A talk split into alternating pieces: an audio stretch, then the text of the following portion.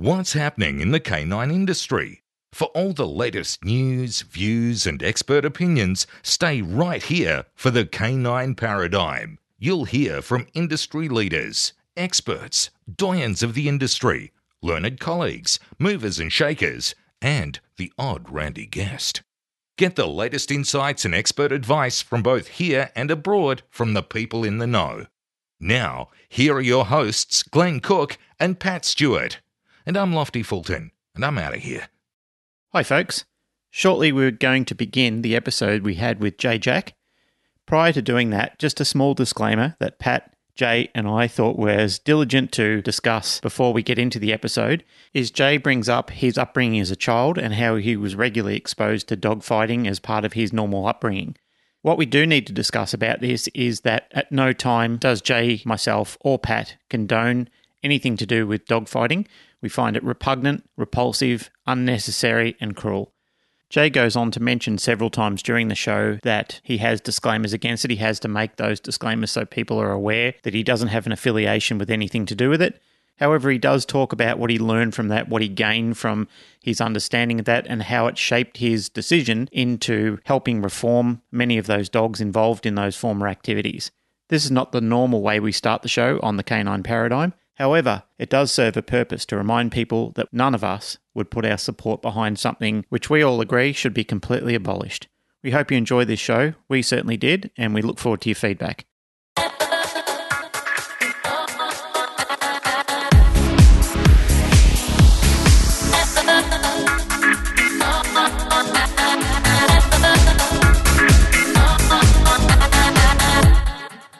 Welcome back to the Canine Paradigm. I'm your host, Pat Stewart. I'm joined by my co host, Glenn Cook. And today, calling in for our second ever Skype call is Mr. Jay Jack. How you doing, guys?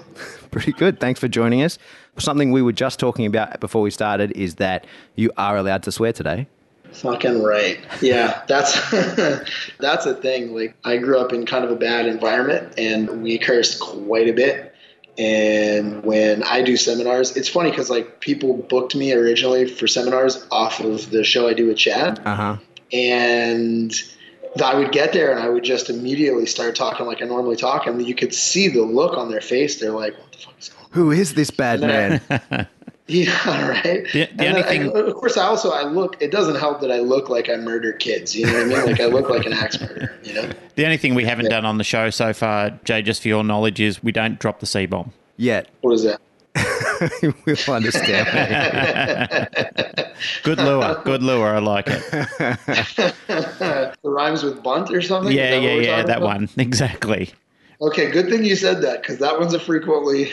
Yeah. that one it- comes to my face quite a bit. It is here too. It's like it's generally part of the Australian culture, um, and it's a term Okay. of affection that we call each other. But we're Sure. just trying to keep it out of the show for now. For Gotcha, now. gotcha. For now, yeah. Yeah, no, it's bad. Like at my gym, it's that's how we like I'll open class ninety percent of the time. I'm like, all right, dickhead, line up, and then everybody's like, okay. Like you can tell the brand new people are like, what's happening? Uh, That's pretty good. It's gonna be weird to censor one word. Yeah, now Because I have like a don't curse curse button for sure installed. now you'll be thinking about it nonstop. Well, you know, there's a first time for everything on every show. And cursing's Yeah, right. fun. Let's face it; it's part of a daily ritual for me. It's how people know you're serious.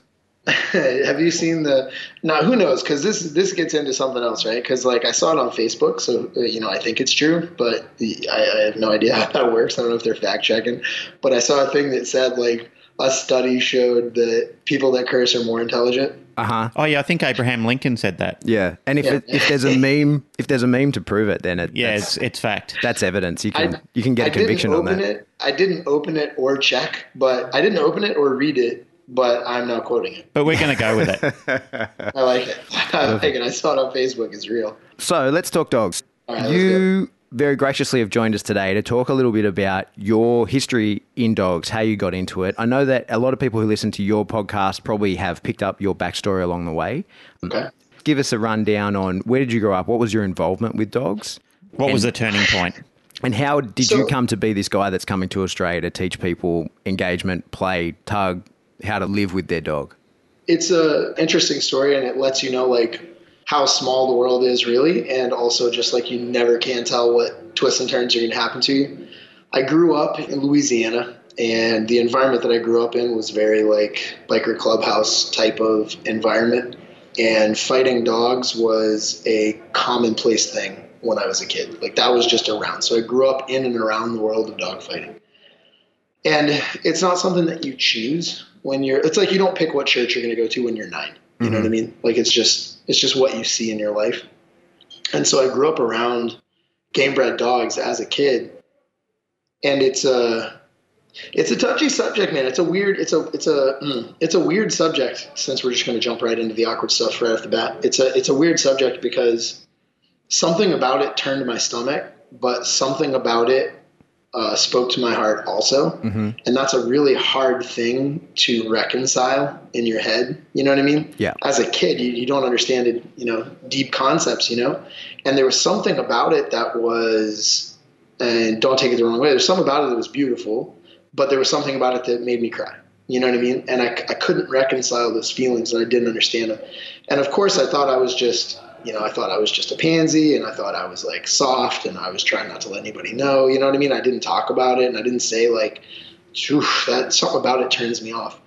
But there was something about the dogs and their heart and their spirit and working the dogs that I absolutely loved. Mm-hmm. Like taking a dog out for road work or working a dog on a mill or working a dog on a spring pole or giving dogs rub downs and playing with dogs. Like, man, I loved more than anything in the world being with and being around the dogs. And I loved their spirit and I loved their heart.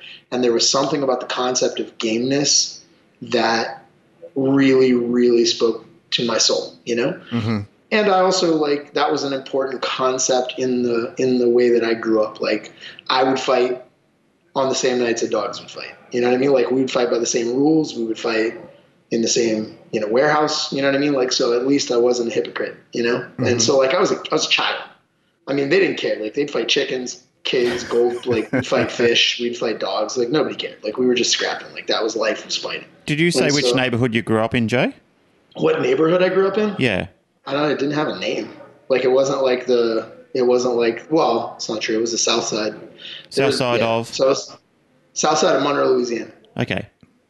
Monroe, Louisiana. It's maybe 90 miles south of Shreveport, which is a town people will have heard of. Okay. Monroe's pretty small. So, so Right. was this a part of the lifestyle of growing up there? Like that was just part of a regular life for people in your neighborhood? People, people. Well, so in my neighborhood, it was comp. So here's the thing: like uh, Monroe, Louisiana in general is still very well. I don't. I haven't been back in 20 years, so I have no idea what's going on now. Maybe it's completely enlightened. But when I was a kid, it was still very racially divided. So there was like legitimately a street. It was Washington Avenue, and it ran through town. And on one side it was white, and on one side it was black. Right. Wow. Okay. And so, like, yeah, seriously. And on the black side of town, I mean, so that was like kind of a easy dividing line because most of the people on that side of town were black, but it was also socioeconomic. So the really, really poor white people were on that side of town too. Mm-hmm. And like the biker clubhouse was not in the nicest neighborhood. We didn't have a lot of money, so the biker clubhouse was also on that side of town. And so, like, as a kid, you're around just like super aggro setting all the time. So in the clubhouse, there's drinking and fighting, and outside the clubhouse, there's a lot of violence. You know what I mean? Because everybody wanted to beat my ass. So it's like white kids hated me because I was poor, black kids hated me because I was white. Kids from other clubs hated me because I was from another club. You know what I mean? It was just Yeah, like yeah. just everywhere you went was just like always fighting. The fighting culture And and, everything. thing. So, what's that? the fighting culture and everything. Like that was day to day life. Everything was a fight. Yeah, dude, but it also wasn't even that big a deal. You know what I mean? Like cops would pull up and to a like cops would pull up, and if two guys were scrapping, they would pull up and be like, "All right, stop. What happened?" And if you have a good reason and both people want to fight, they'll let you go. you know what I mean? Like when I was a kid, like we get in a fight in school, and they would literally be like, "Hey, hey, hey, take that outside." and you'd be like, you'd leave the classroom and go outside and scrap. I mean, it was just stupid. It was really, it was really stupid. I mean, it was awesome. I, I think it formed me into a really good human being, but it chews a lot of people up. I don't. I think most.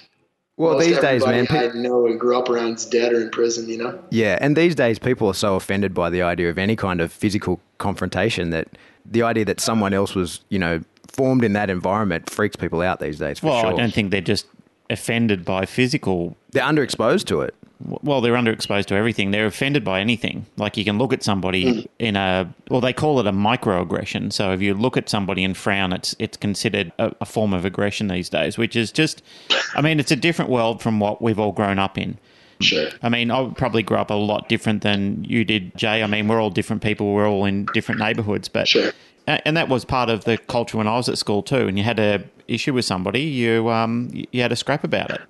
And, sure. and, and, these days, I think the way that kids have disagreements with people is that all the parents get involved. They take it to school committees. They have a like a PTA meeting over it. They decide whether yeah. they're going to put the kids on pharmaceuticals to repress their aggressive behaviour.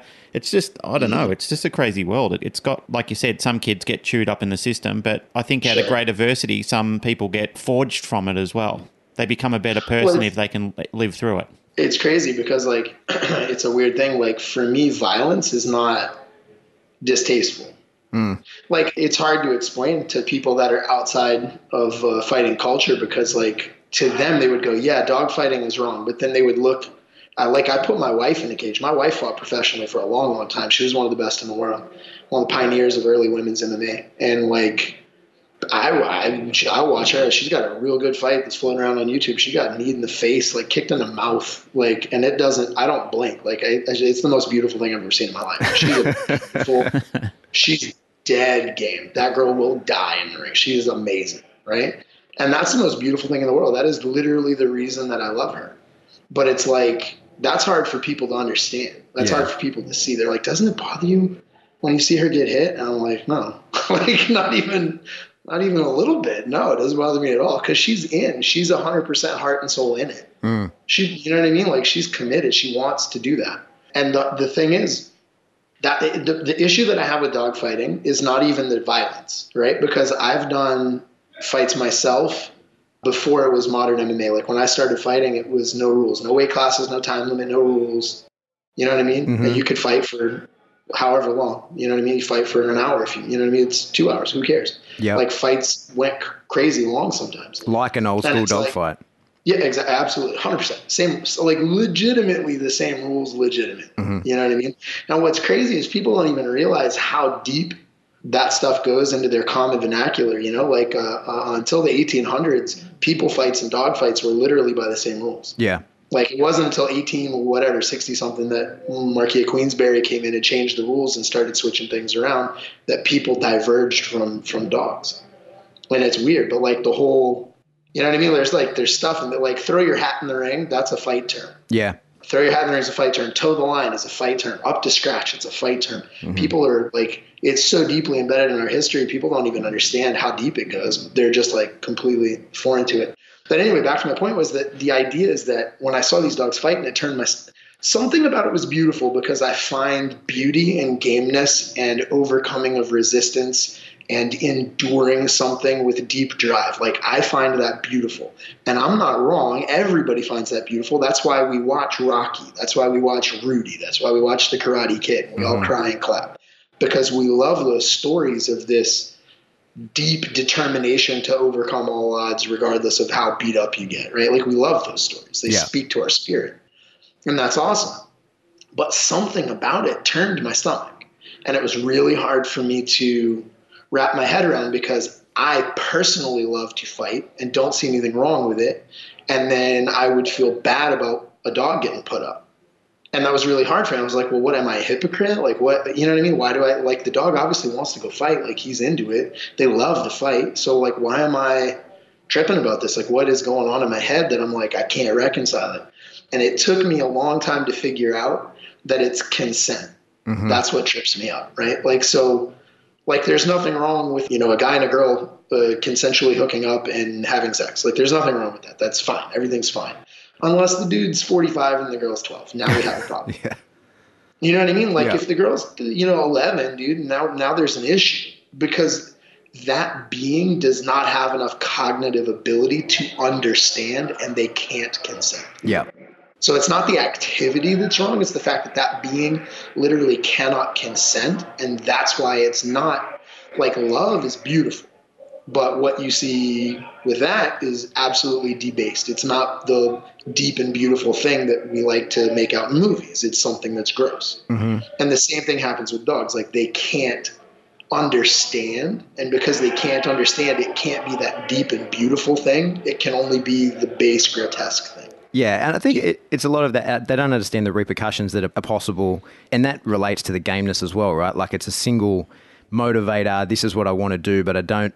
It's not that I'm not concerned about what will happen to me or the other dog. It's that they don't understand what could happen to them or the other dog. That only happens the first fight. Yeah. And if they're okay. conditioned, if they're conditioned and schooled well, then that's not that's actually not accurate. You know what I mean? Yeah. Because before they put dogs in in a, in a pit, they're going to roll them a lot. They're going to do little short rolls. They're going to two dog them. You know what I mean? Like they're going to they're, they're, they're going to experience things. They're going to know.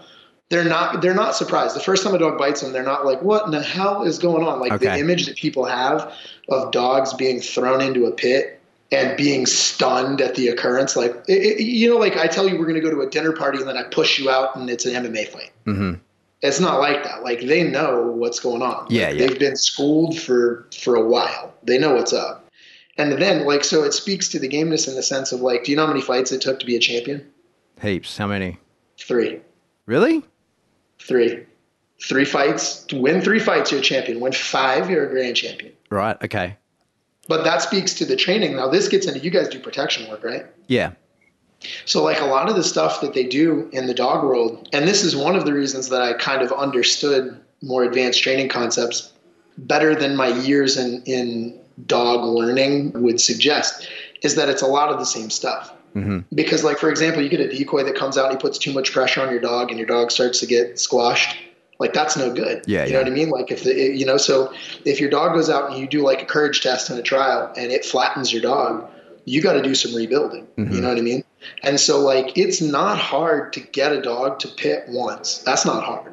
And if they have a real quick, easy thing, then obviously they'll do it again because it's reinforcement. You're like, woo, that was awesome. hmm But if they go deep and it, it gets bad and they have a long, nasty fight and it takes them two weeks to recover, like that dog knows exactly what he's walking into. hmm So it speaks to one of two things either the gameness of that dog, particularly, or your ability as a trainer to go back in and build confidence. hmm You know what I mean? And then you have to go in and you have to you have to do a bunch of stuff to build the confidence of the dog.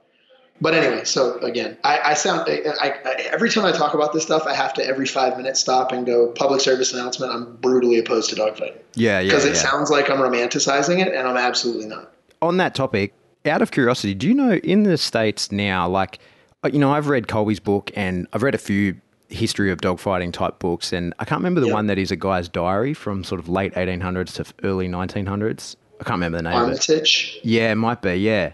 Yeah, and yeah, yeah. I read that many years ago, and you know, it explains how it's just a history of like a, a catalog of all these fights, really. Sure. Um, yeah. and you know fights would go for 50 minutes an hour that sort of thing and Sure. and dogs were rarely if ever actually killed in the ring because you, you could and would stop the fight if you thought your dog was going to lose is there any Yes. that old school still horrific and totally unacceptable but traditional style dogfighting that happens or is it the newer just horrific dumb shit that you see people not that the other is any better but the Well, I mean, so this gets into it's like uh, they're both bad, they're both wrong, right? They're both bad, they're both terrible, they're both wrong. But there is a different level of horror. It's like I always equate, I always use pedophilia as an analogy with dogfighting because it gets to the concept of consent. You know what I mean?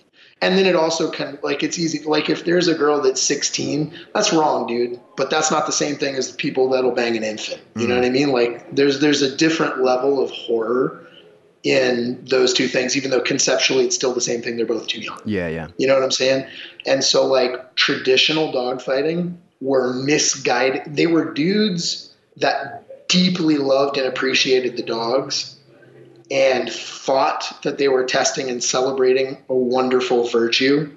And they just didn't understand. They were too simple in their understanding of advanced cognition and consent that they couldn't get that what they thought they saw was this moment of beauty, like when two humans fight.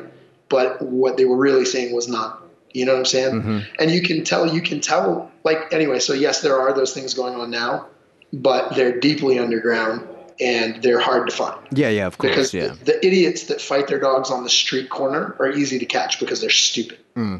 It's interesting Yeah, what you're talking about, Jay, because not long ago I went over to Italy and I had a look at the Colosseum.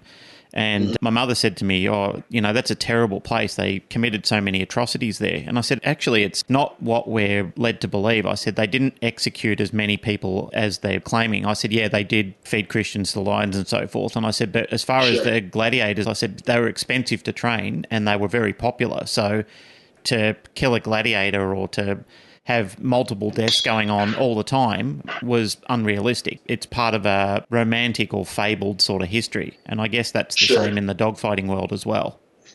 Well, I mean, the thing that's really tough for people, like they don't like that that concept of the guys being loving but misguided. You know what I'm saying? Hmm. It's like it's like that's hard for people, but it's also very important to understand. Like if you look at any old school keeps, like a keep is the word for putting a like a training camp for fighters. Yep. Right. So in the dog world, they'll call that a keep. And so, if you look at all these old manuals that you can find on how different famous guys would run their keeps, if you read those things, it's stunningly different than one would expect because you're expecting smash the dog around and what people have been told, like, you know, uh, pour bleach on his head to make it mean or something. You know what I mean? Like, Yeah, it's just yeah. the craziness that you read about. Dude, it sounds like a, a purely positive book. It sounds like a Suzanne Clothier book. Yeah. If you take the word fight out and you replaced it with agility, there's nobody, the softest fairy farts and rainbows person would love that book. Yeah, well, when I first got into dogs and was reading those books, that was what I was into as well. And that the the dogmanship and the conditioning part of the dog is the, the the info those guys had is second to none, and they were doing it better hundred years ago than I think a lot of people are doing now. Hmm. Well, they were, but they're also like the truth is the hidden factor in that concept is relationship. Mhm. You know what I mean? Like, and that sounds really weird. And when you look at new school, like when you look at the torture porn version of new school dogfighting, where guys are just locking dogs in trunks or something nonsensical, or like a dog loses a fight and they kill it or whatever, like when you look at this nonsense, it's hard to see because they're doing something that is such, even though the original form was still wrong and bad, they're doing that's that's something that is so like so much worse. You know what I mean? Just exponentially more horrific. You know what I mean? And so it's hard to even see how a relationship played into it. But if you look, so here's the like you guys seem well read, so you'll probably know like how dog fights were won, right? They're won on the turn, right? So Yeah. like if a dog turns and looks like it's not defending itself or looks like it's not engaging, Or, uh, or they'll- refuses they'll- to scratch. What's that? Or refuses to scratch, right? Yeah, yeah. So like how you how you get a scratches off a turn, right? So if a dog looks like it's not gonna it's not fighting, then they'll separate the dogs. And when they separate the dogs, you take them to your corner, you turn them like you know what I mean. So they'll turn them back to one another. And it depends on what rule sets you're. This is gonna sound stupid. It depends on what rule sets you're going by. So mm-hmm. Cajun rules, most widely accepted form of, of classic dogfighting rules. And they don't specify. Like a lot of people that do Cajun rules will scratch and turn. So like this dog will scratch first and then this dog will scratch next, regardless of who did the turn. But when I was coming up, they would say the dog that turned scratched, which is eminently more fair to me. Right. So the dog that looked like he, it's like you go to the guy that got knocked down in a boxing match, the ref goes to him and says, Do you want to keep going? You don't go ask the other guy. Yeah, yeah, Like, the other guy's like, Fuck yeah, I want to keep going. Of course I do. I'm winning. Yeah, yeah, hell yeah, yeah. So it's like it made made more sense to me when I was a kid, and I never like scratch and turn rules, but the dog that turns that scratches is the way that I grew up. And so anyway, the dog that turns gets a chance to scratch. It scratches this line about two feet off the corner, and they let the dog go. They don't let the other one go. They let that dog go. And if that dog does not go across scratch, and there's generally agreed upon time, sometimes three seconds, sometimes 10 seconds, but it's like if that dog does not go across that line, the fight's over. Mm-hmm. No contact has been made. yeah, but he's given up. Like that dog has the ability to quit. Like that dog can go, no, man, I'm not going to do it. And he doesn't want to. If he sits at the line and barks, we're done here, you mm-hmm. know? And then if he crosses the line, the other dog gets let go also, so he's not being restrained and defenseless. But you know what I mean? But that dog gets to choose to fight. Yep. And so when a dog says, no way, I'm not going to go, then, you know, the fight's over at that point, right? And so the trip is adrenaline is gone in a couple minutes. You Yeah. know what I mean? I mean, a couple seconds, but adrenaline's gone. Like after 20 minutes, there's no anger, there's no bluster, there's no what even looks like drive. You know what I'm saying? Like it's not energetic after 30 minutes. You know, I mean, most dogs will drop dead from exhaustion after 30, like, you know what I mean? After 30 minutes, like it's not lively. But I Yeah, mean, yeah. humans aren't either. Watch a human fight go longer than 30 minutes. It stops being lively, Mm. you know? And so, like, what you get into is a real deep game of attrition. You know what I mean? Two dogs will be holding grips, and then one will shake, and the other one will shake, and then look. You know what I mean? Like, it looks real, much more slow after you mm-hmm. get into longer times. And then they'll tell you, like, after all the anger's gone and after all the adrenaline's gone, the excitement's worn off, like at that point, it's relationship. You know? Mm-hmm. A dog that is fighting for being pissed, he quits in 10 minutes. You know what I mean? A dog that's fighting because he thinks it's enjoyable, they'll quit in 10 minutes. Like, a dog that is like deeply in love with you will stay in it. And that sounds horrific. That sounds like grooming a kid for pedophilia. It is. Like, It's, I just, get it, it's so. It's important that, to understand this stuff because it's such a horrible thing. But the Mm-hmm. knowledge that has come from it, we have, and you can't pretend it didn't happen or it didn't Sure. exist, and not take on board the things that learned from it. Otherwise, it happened to all those dogs for, For nothing. Exactly. Exactly. Yeah, for nothing. Yeah, yeah, yeah, for sure. And so the thing is, and what I want to say, like, not to, we'll get into training in a sec, but what I want to say is that everybody has this moment, right? Like, people hear that and they're disgusted by it. But I promise you that you've all celebrated that moment yourself. Mm. Like, everybody watched Rocky, first Rocky, right? And Rocky arguably is a person who lacks higher function. You know what I mean? Like that dude's not cognitively sharp. Mm-hmm. You know what I mean? And here comes this guy, Mickey. And Mickey's the only dude that's ever taken care of him, the only dude that's ever treated him nice, the only dude that's ever, you know, been kind and been proud of him. Really? You have you watched? Like- have you watched Rocky? Like, that's not what I saw about Mickey. What, Mickey? Are you kidding me? He loved that guy. yeah, he did. In like he, he treated him hard, but he had to. He had to get him. He had to wake him oh, up. dude. That's what love looks like to me, bro. you should see how my wife treats me. That is, uh, yeah, if I'm like, my finger hurts, she shut the fuck up. I'm like, all right, all right. Know? Uh, anyway, so like this dude, he loved, he loved Mickey. You know what I mean? And he goes down in the fight. Like he goes down, gets knocked down. He's done. Dude wants to quit. Like Rocky wants to quit. He's done. And what's the famous line where the music starts and everybody gets into it, right? Mickey sticks his head in the ring and goes, Get up, you son of a bitch, because Mickey loves you. Yeah. And then the music starts and he gets up and he keeps fighting. And not one person had that feeling of disgust. Yeah, Not yeah. one. Not one person went, That is wrong. You're manipulating this guy who never had anything other than your affection. You're manipulating this being that can't think. Nobody was disgusted at that moment. Everybody in the room, teary eyed, beautiful moment. We all agree, beautiful moment. You know what I'm saying? Mm-hmm. That's why And there's so it's been so like- many Rocky movies ever since. Of course, because we all keep. T- I mean, dude, the same thing. You know, Mr. Miyagi. Every every fucking movie that has any kind of like uh, overcoming thing like that has that scene. It's the it's the in whatever in Gladiator. The dude's got the little statue of his family in his pocket. You know what I mean? Like that's just such a reoccurring yeah. uh, iconic thing for for people because it's this beautiful moment and we know it. I It's don't just think so many. I don't think so many people would feel that romantic feeling if they watched a dog fight. Though I don't think they would be so come away feeling enlightened or wonderful or proud or anything like that. Uh, It's They uh, absolutely wouldn't. No, they wouldn't. And I and I don't think they should. Is what I'm saying. Like the problem is the guys that were doing it in their mind, they were reliving over and over that Rocky movie moment. Mm-hmm. They're wrong. you know what I mean? Like they're very wrong. But in their mind, they were reliving over Look, and over. I and mean, over look, this happens in racing cultures with animals as well. You mean uh, it's been happening for years. In this is why people are so violently opposed to racing sports and so forth. Because Sure. I mean, animals are primarily treated in the same fashion. They th- look, they're raised well, they're fed well, they're conditioned well. Um, however, they you know if they don't serve their purpose, if it's a horse or a dog, they're either getting shot or, or sent to a, a cannery Sure.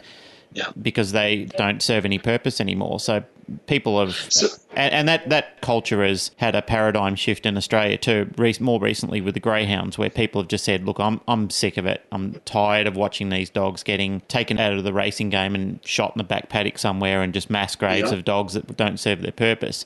People have turned on it. They've just said.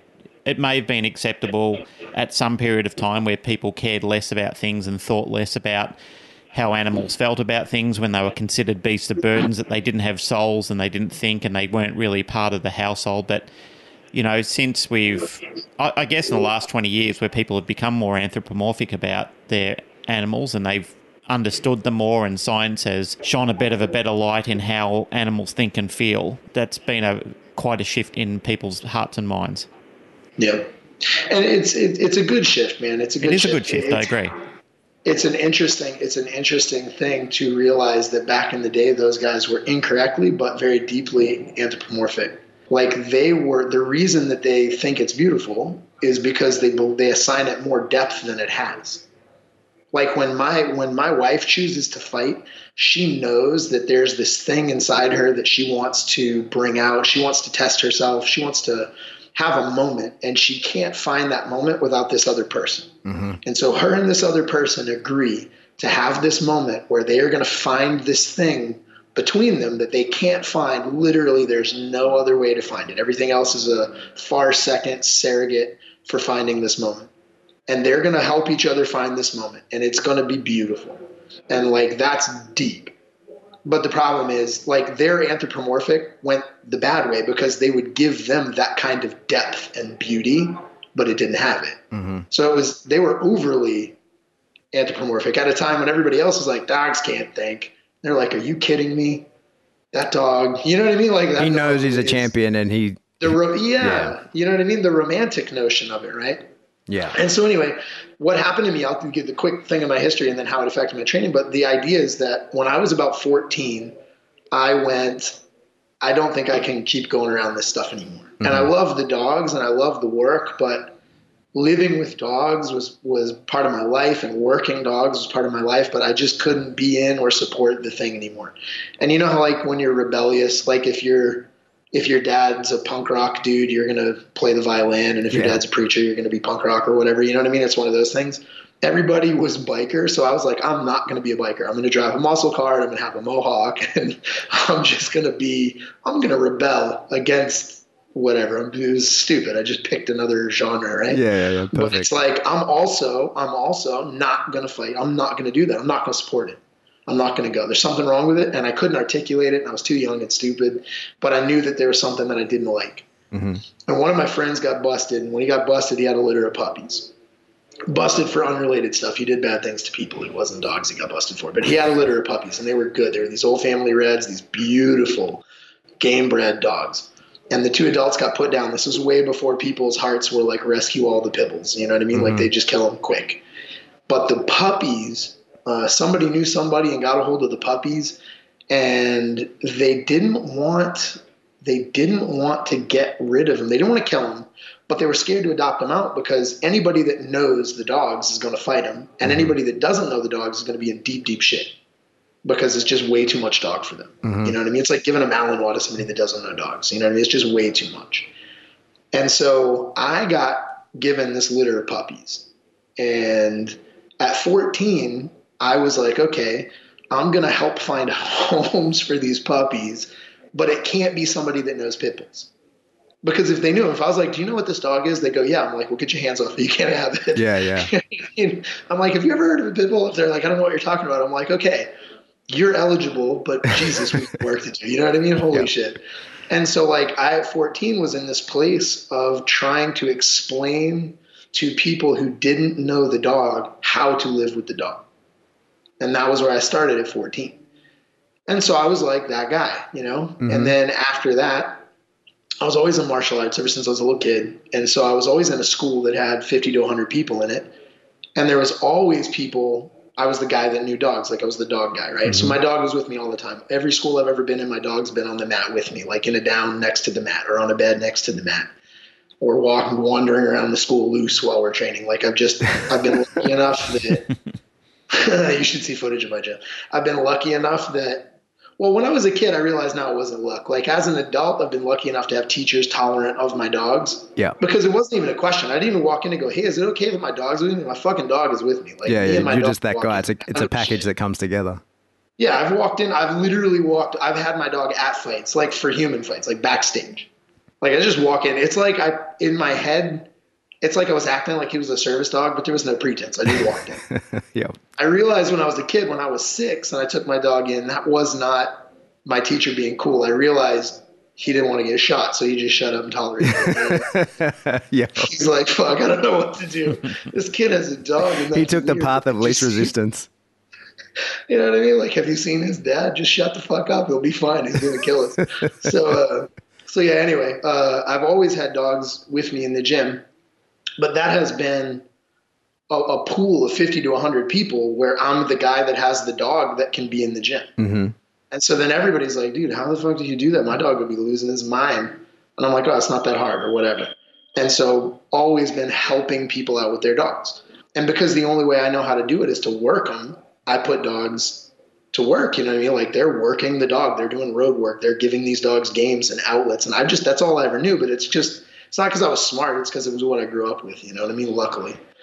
And then also, everybody knew me around. So if anybody had a pit bull that they weren't fighting and they wanted help with, they came to me. And then rescues would start coming to me and going, Hey, I heard you're the guy that is good with pits. And I'm like, Sure. You know what I mean? And as the popularity with pit bulls grew, that whole thing grew. So my involvement grew. But it wasn't a job. You know, it was just something I did. And so I was doing just my thing, was just retired from fighting and, and running my gym. And then, uh, I got a hold of a dog, this little shithead dog sitting in front of me right now, Mabel. She bit my wife's face at 12 weeks. and yeah, she did. She's a shit. And then I was like, well, in my head, all I had ever been around was game bred dogs. And the propensity for human biting is very, very low. And I was like, okay, everything in my DNA and history says we got to go shoot the dog now Mm. but I didn't want to. And I was like, I've helped so many dogs become different than they started. This can't just be a, oh, the only thing you can do is shoot 'em. It can't be. And I refuse to accept it. But in my head, I didn't understand. I, I, I, I told myself I didn't understand dog training. You know what I mean? And then uh, Chad Mackin was in my area, and I went and found him. And when I found him, I mean, I looked at some other local dog trainers. I apprenticed with a couple people, and nobody was telling me shit that made sense to me. And I was just like, "This is junk." I was just immediately, "This is junk," Mhm. you know. And then found Chad, and Chad started talking to me, and the shit he said made sense. And I was like, "This is awesome," and I want to learn and whatever. And he was like, "Dude, you're a dog trainer," and I'm like, "No, I'm not." And he goes, "Bro, you're you're you're a dog. Just ridiculous. Time to You're a admit it. I was like, no, man, I'm not. and uh, that kept going. We kept that argument up for about a year. And then one day at one of his seminars, I was working some dogs, helping him out. And uh, somebody goes, Where's your facility? I went, I'm not a dog trainer. And then he goes, Jay is now a professional. Like, it, it was stupid. He was just like, We're going to say that now you're a professional. Like, you've been gifted it. And here you go. You're hanging your shingle. He was like, Now you're a dog trainer. I was like, Fuck. Now what do I do? Do you know what, Jay? then- It's it's interesting you're talking about this, and I was having a think about this the other day. I was online having a look at some forums being posted up just in general. And at the hmm. moment, there's a lot of people around the world that are giving general advice on how people should train dogs. And yet, Sure. I don't really believe they've trained many dogs themselves. So Sure. they have this proclamation that they're professional trainers, yet Yep. they're talking a good talk, but I mean, I challenge people on the walk as well. So we often say, if you talk the talk, can you walk the walk? So Sure. I'm very interested to see where and how these people actually translate it into physical training. I'm impressed when I hear people talk well. I'm impressed when I hear them using, you know, they have a, a good understanding of terminology and science and training. That's wonderful. But how do they mm-hmm. translate it into general training when they're talking about dealing with difficult situations and how does that work when people come to them with, with a problem and you're seeing long-term results look i've met people before that haven't done any courses and i'm very much about certification. I, we run a certification course here in australia.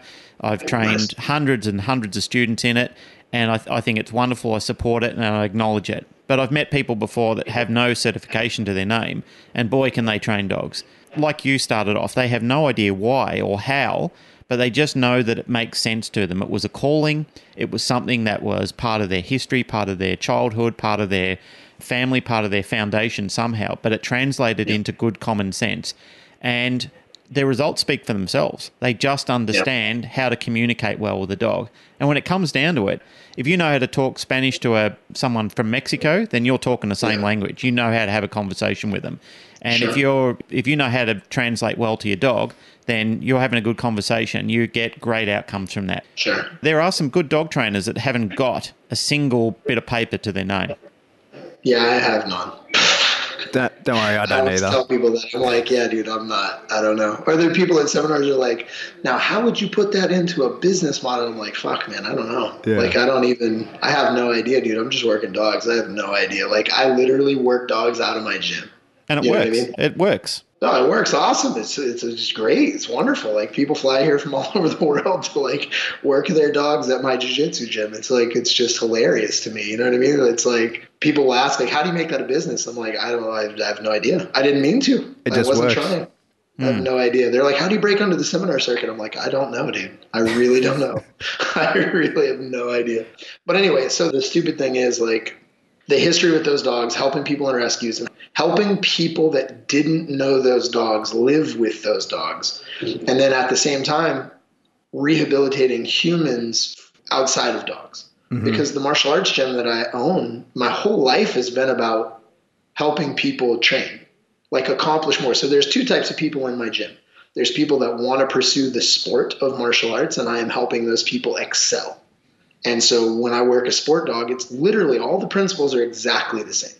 All the principles are exactly the same. And I apply, I understood dog training principles, like sport dog training principles, pretty innately because humans are, you build beings up for sport the same way, regardless of species. You know what I mean? Maybe if it's fish, fuck, I don't know. But you know what I mean? Like dogs and people aren't that fucking different when they're getting ready to train. Like that's mm-hmm. just the way it is Yep.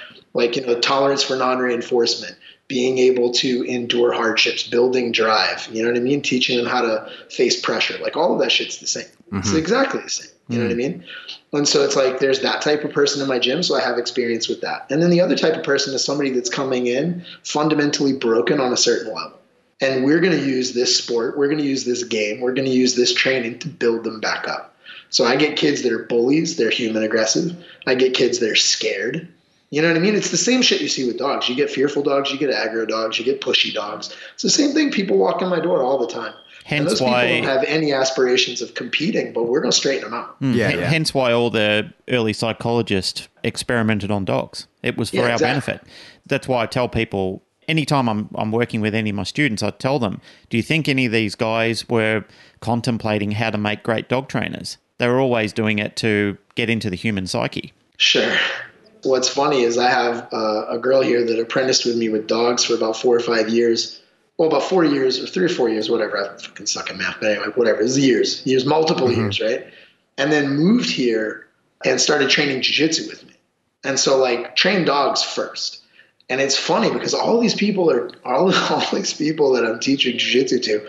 As she's learning, she'll stop every once in a while and look at me, and she goes, "You're training us like you train dogs." And I'm like, "Yeah, of course, Yeah. absolutely, fuck yeah, I am. Of course I am. Why wouldn't I, man? Fuck, Yeah. absolutely." Well, the principles are exactly the same. It's exactly They're the 100 same percent thing. do the same, right? So this is where people get into the conundrum that is me, right? Like, so I grew up all hard, and I'm around these game bred dogs, and I fist fight for money, and I watch my wife get kicked in the mouth, and like, uh, obviously, clearly, obviously, when I train, it's gonna be prong collars and blah blah blah, and I'm gonna smash on dogs, and I must clearly not care about heavy corrections. And it's funny because, man, if somebody watches me work, I'm as close to one can get to purely positive without getting into ridiculousness. Yeah. I mean, I'm not at all, really, but I kind of, I mean, it, it presents that way. Anybody that knows anything will look at me and go, oh, wow, okay, he's definitely using corrections. He's definitely using punishments. He's definitely using pressure. But it looks, I'm so unbelievably, I do not use physical pain as a strategy. That doesn't exist in my world. But it's not because I'm a fucking hippie. It's because the dogs that I love don't give a shit. They don't care. Like you can hit them with a shovel, and if they don't love you, they don't give a fuck that you hit them with a shovel. Yeah. If you hit them with a shovel and they stop, it's because the shovel got their attention and they stopped because dad's mad. Mm-hmm. You know what I mean? They don't give a fuck about the shovel. Give a stranger a shovel, they're not going to stop. But then you realize, well, like, look, if the shovel is not what's stopping them, why am I hitting them with a shovel? I could hit them with rolled up paper. I could hit them with nothing. I could, I use it. Honestly, my big, one of my biggest go to shit has gone sideways. I'm going to use a punishment's a fucking water bottle. yeah. That's what I use on aggro dogs, man. I'm like, I wa- my water bottle is what I pull out, and then I feel bad about it as a trainer because I couldn't get around it. Like I fucked up. I wasn't thinking. I didn't set up the the stimulus was too close. I underestimated his range. Whatever the fuck, right? But like, if, if I use a water bottle, I'm like, damn it. You know what I mean? It's so remarkable how important relationship is in that training. And I noticed that in the same way you see it with game dogs. Like when I was in the army and you see military working dogs that have and will legit kill people and endure the, the struggle and pain associated with a fight to the death. But when Yeah. their handler says no to them and they their ears pin back and they're like, "Oh, I'm so sorry, I've upset my dad." Yeah. Like because you, Yeah. it's the same deal. You cannot physically hurt those dogs enough to be punishment because they've been conditioned and taught their whole life that Yeah. pain should rev you up and make you work harder and make you overcome things. Yeah. Exactly the same Yeah. with those game dogs. But then the rela- if you don't have a relationship with them where they really care about how you treat with them, how you talk to them, I just think it's amazing. I just think a dog that, that can have a stick broken on his head, but then when his handler says calls him a bad boy, But, but, look at but look at look at the history you've had in the army. I mean, you know some brutal people, Yeah, and at yeah. one stage you were probably one of them. And yet, you know, like when I watch you with your son, you know, you're kind and considerate and and nurturing. Yeah, different and picture, yeah. different picture. I think everybody has multiple sides to them, and they adapt to the environment that they have to be in at the time. Hmm. I mean, when I've worked security dogs before, I've seen those dogs. They just have murder in their eyes at the time when they're working, and yet you can bring them home, be in a company of people that you know and trust, and that dog is a different dog. Hmm. That dog is sitting on the couch with you all, and you know you're all laughing and, and carrying on and getting drunk, and the dog is having a great time with you. But on the street, that dog is a warrior. Yeah. you know, ready Yeah. ready to rock. once I realized that, then I go, okay, like everybody wants to talk about charging a fucking clicker and charging an e-collar and doing all this stuff. And I'm like, man, if in these dogs that nothing, it's like the relationship is the most valuable and the most important tool. Not only is it the tool that you're never going to have to worry about the batteries being dead, or you're never going to have to worry about them getting collar wise, you're never going to have to worry about did you remember to bring a bag of fucking treats, but it deeply affects them. It's it, it's not just that it is a tool. It is that to me it is a deeper tool than anything else. You know what I mean? Like love means more than a fucking cookie. Love means more than a beating. I will gladly endure a beating. You know what I mean? Like if my wife even if she looked at me and went, I am marginally disappointed in you, it would crush me. Would crush me. yep. You know what I mean? Like I'll let you stab me for a bet. You know what I mean? But like, like she, she, if she looked at me and just went, I'd be like, oh god damn it. You know what I mean? It would kill me. Yeah. So it's like, and I'm not anthropom, I don't know, whatever. I'm not, I'm not giving human uh, Yeah, yeah. qualities to the dogs. I absolutely know they're social creatures. They feel it too. You know what I mean? I use, I shun dogs, man. I went down. You ever heard of Aimee Sadler? Dogs Play for Life. Mm-hmm. Yeah, so famous lady, right? Like she got a crew of dogs, like these 20 dogs from a fight bust. And uh, she wrote me, and I was a little bit nervous because she's like, she's been around the game for a long time. And she was like, look, you know how people will say in your entire career you'll get one or two of those dogs? I was like, yeah. She goes, I've realized I've, I would have said I've seen about five or six. And I realized after these dogs, none of those dogs that I ever saw were anything. And all of these are. And I was like, fuck, all right, here we go. You know what I mean? Because you're always waiting to see, like, is this about to be something I've never seen? Am I full of shit?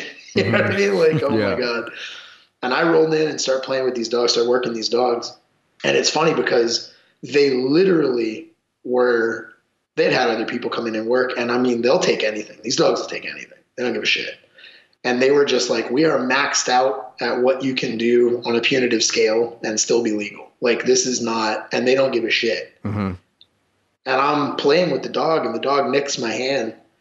Like, we're playing tug with the dog. The dog nicks my hand, and I have a three minute conversation with the dog. And she will, I'm, I think she videotaped. You have to find it, but she can talk it. She talked about it on our podcast. Like, I literally was like, get the fuck away from me. Leave me alone, man. I don't want to play with you, bro. Leave me alone. And I'm talking to him like he's a kid. I'm like, I don't like people that play like that. That's bullshit, man. And I stick my bloody finger in his nose. I'm poking him in the nose. Like, look what you fucking did. Look at that. Man, fuck you. Get away from me. I'm not going to play with you. And she's just sitting in a chair going, I cannot believe I just paid you a grand Who is this crazy man? for this shit. Like, are you fucking serious? You know what I mean? Like, like everybody in the dog training world will tell you don't humanize the dog. and I'm just full on like I'm talking to him like he's a kid. And I'm a I'm a ten year old offended at another ten year old, and the dog was like, dude, literally for the first time, like softens and goes, bro, I'm sorry. And then we play this gnarly, awesome game of tug, and he's very cautious. And now he's responding to no reward markers. I mean, it's ridiculous. Let me just say, Jay, and this is for anyone listening as well. There's a difference between being ridiculously anthropomorphic and there's a difference between talking to your dogs. I mean, I talk to my dogs all the time. I just don't have sure. the unrealistic expectation that they're going to respond to me like a human being would. So, sure. I mean, yeah. I think part of the culture or part of the love of owning and the joy of owning a dog is chatting to it. I think one of the best parts of therapy is sitting down talking to your dog. They're non judgmental. They're not going to answer you back or give you a ridiculous statement in return. They will yeah. they will sit there and they'll wag their tail, lick your face, and you know, I mean, I, often sure. think they often say that the best therapy is a dog's head in your lap. I mean, it's it's a wonderful thing. I think the where where we've changed in the culture in the last probably more so the last 20 years where, where I started to see that shift in how people were having a relationship with their dogs, where they started to then treat their dogs like they were children. But it's the unrealism, I think, attached to it, which causes, not I think, I actually know, I've seen the implications it has on rearing dogs and training dogs and, and having a relationship with dogs. I think that sort of unrealistic expectation sends more dogs to being euthanized than anything else because yeah. it creates a social divide between humans and dogs once they realize yeah. it's a fantasy. Yeah. I tell people to talk to their dogs, but I explain to them when I when I'm talking to them, I'm like, look, man, talk to your dog as it like role play it out. If you're offended, talk to them like you're offended. Like it's it's harder to tell people it's harder to tell people how to mimic an emotion than it is to tell them to just do the acting. You know what I mean? Yeah, yeah. That's, like that's what I was thinking when you were saying it before. We're going to play charades. I'm going to talk out loud, but you're going to guess. Yeah. I'm going to describe to you the Eiffel Tower or whatever, and I'm going to be able to use hand gestures. If you muted it, it would come closer than if I said, "Don't use your words." Yeah, you know what I mean. Like we get all stupid. We're trying to like method act and mime shit, mm. and it messes us up. But if I go, man, talk to him, tell him you're bummed and they'll go like, "I am so disappointed." But it's like the dog doesn't know what the fuck you're saying, mm. but he damn sure knows that the vibe you're putting out. That's right. It's all part of being in character for for the role you're yes. playing. Mm. And it's easier for them to understand if you present a clear picture, but because we're so verbal in our heads, it's easier for us to paint the picture if we use the words. Yep. knowing they're superfluous, knowing they don't matter. One of my mentors had a phrase that he used to use in training that he said some of the best dog trainers are the biggest clowns.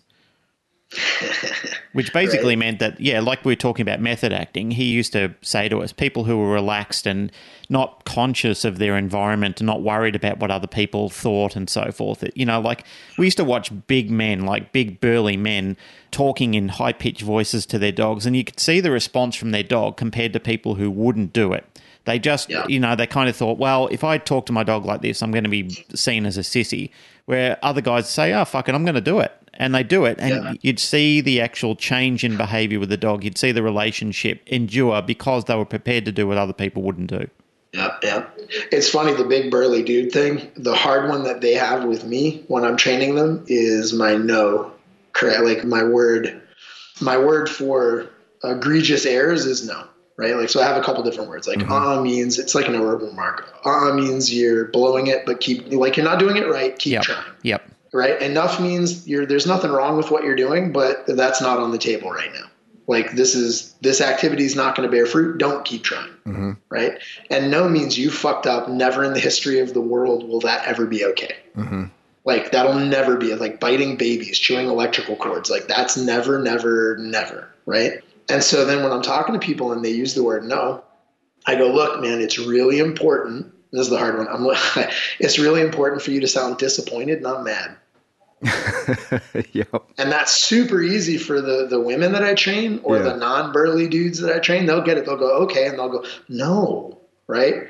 The dudes are like no, get all pissed off, you know. And I'm like, look, man, don't do that. And it's a very specific reason. Like I talk shit, you know what I mean, about like I just I speak in plain terms most of the time, but it's a very specific reason. You know, like if you look at Panksepp's work, they talk about the different negative emotional systems that dogs are all hardwired with, like these blue ribbon emotions. Mm-hmm. And one of them is rage, and one of them is fear, and one of them is panic. Right? Panic is the social attachment system. Fear is the is the obvious. It's a fear. It's pretty self-explanatory. Fear of safety. Fear of you know what I mean. Threatening things happening to you. Mm-hmm. And panic is the social attachment system. That's what happens when your dog looks. Everybody does this. They'll hide behind a tree when their dog's in the woods and they'll recall, and the dog's like, holy shit. That increase in drive is the panic system. Mm-hmm. And it sounds terrible to go, like, oh, I prefer to use panic, not fear. That sounds patently fucking stupid. Yeah. But the, tr- but the truth is, if I'm going to put a pebble on the negative side of the scale somewhere, if I'm going to put a pebble, like, you know what I mean? Like, there's three negative emotional systems rage, fear, and panic. I don't want a dog to increase rage. You know what I mean? Like, I'm not trying to increase that. Mm-hmm. I don't want him to increase fear. It sounds terrible to go, I want to increase panic, but if I must, if I fucked up in my training sufficiently that I am now forced to put a pebble on the side of the bad side of the scale, I'm going to put it in that slot in the social attachment category, not the physical fear category. Mm-hmm. You know what I mean? Because just like like you can blindfold. There's Temple Grandin's done these studies. If you've never read her book, "Animals Make Us Human," fucking go read it. It's amazing for dog trainers, right? But it's like she talks about these studies that they've done on pigs where they blindfold or they put these genetic clone pigs. They put some of them in a visually stimulating uh, environment, but it has no olfactory stimulation, and the others they put in an environment that was olfactorily stimulating, you know, but not visually stimulating. And then on autopsy, they can tell the difference between the two pigs because in one, the olfactory area of the brain has less neurons and dendrites, and the visual area has more. Mm-hmm. So, like on autopsy, they can tell. It's like if you atrophy your left by, if you don't use your left arm, you use your right arm. You're going to atrophy your left arm. You're going to use your right arm. Yeah. And the reason that's important is because if somebody throws you a ball, you're not going to use the atrophied arm. That's right. Yeah. So the system, the system that is more built is the one that is more likely to come on when prompted, mm-hmm. right? And so I get these dogs, and if I start going no every time, it's like you do one curl. Yeah, yeah. Every time I, I make you feel fear, you're doing a curl. You're building that rep. Mm-hmm. So then I've got to decide which center am I giving that rep to right? And if I've got a dog that is genetically born with no fear center, they're like, fuck the world, I'll run into a wood chipper for a tennis ball, I don't give a shit. You're ineffectual because you're trying to stimulate a system that doesn't exist. Tap something that's not there. Yeah. That's right? really interesting. And if there's a dog that's too scared, now I have a problem because every time I use that, it works real well. I go, no, and they flatten. Fuck, man, I'm sorry. I can use it very effectively, but I'm giving reps to that area. Do you know what I'm saying? Yeah, like you could on strengthening that autopsy tell this dog was more fearful. You know what I mean? Like it's it's like that. I don't want to give reps to the fear system ever. Mm-hmm. Never. Either because it doesn't exist and it's fucking pointless, or it does exist and I don't want it to get more reps. I want to atrophy that area of the brain and encourage the other areas of the brain. So I want to turn on seeking and play and nurturing. Mm-hmm. Those are the good side, right? But if I've got to fuck around with the bad side, I want to use I want to use the social attachment system. Now the problem is the way that you speak to your dog affects which area of the brain lights up. You know what I mean? So like if I go no, it's definitely lighting up the fear center of the brain, even if it's mild, even if it's not like oh god I'm gonna fucking die. You know what I mean? Yeah, yeah. Because it counts. it, it counts. It's a rep, dude. It counts. It's electrical impulse. Every time you light that area up, you're increasing the likelihood and the intensity of it lighting up in the future. You know what I mean? Like that's it. So like I make sure that when I go no, I go no, and I kind of role play a little bit of the disappointment and not the pissed Mm-hmm. because I'm trying to emphasize the social aspect and not the punitive, the physical fear aspect. Man, this is a really fucking good, thought out, deep strategy. Hey, oh, It this is, yeah. There's a lot of there's actual like- there's some good I'm science like, holy fuck, this is, and that this isn't shit that you, you hear getting around much. This is, I've never heard anyone speak in these terms before. All right, like it to me, it's a. And you say you're not a dog trainer. well, you know what I mean. Like, uh, I will tell you this: like, it's not. I, I want. I wish I was a genius. You know what I mean? Like, I wish I could go. Like, I'm fucking smart. That's how I came up with it. Boom, bitch. But it's not. I sat down with a whiteboard in the lab and I fucking figured that out. fucking right. You know what I mean?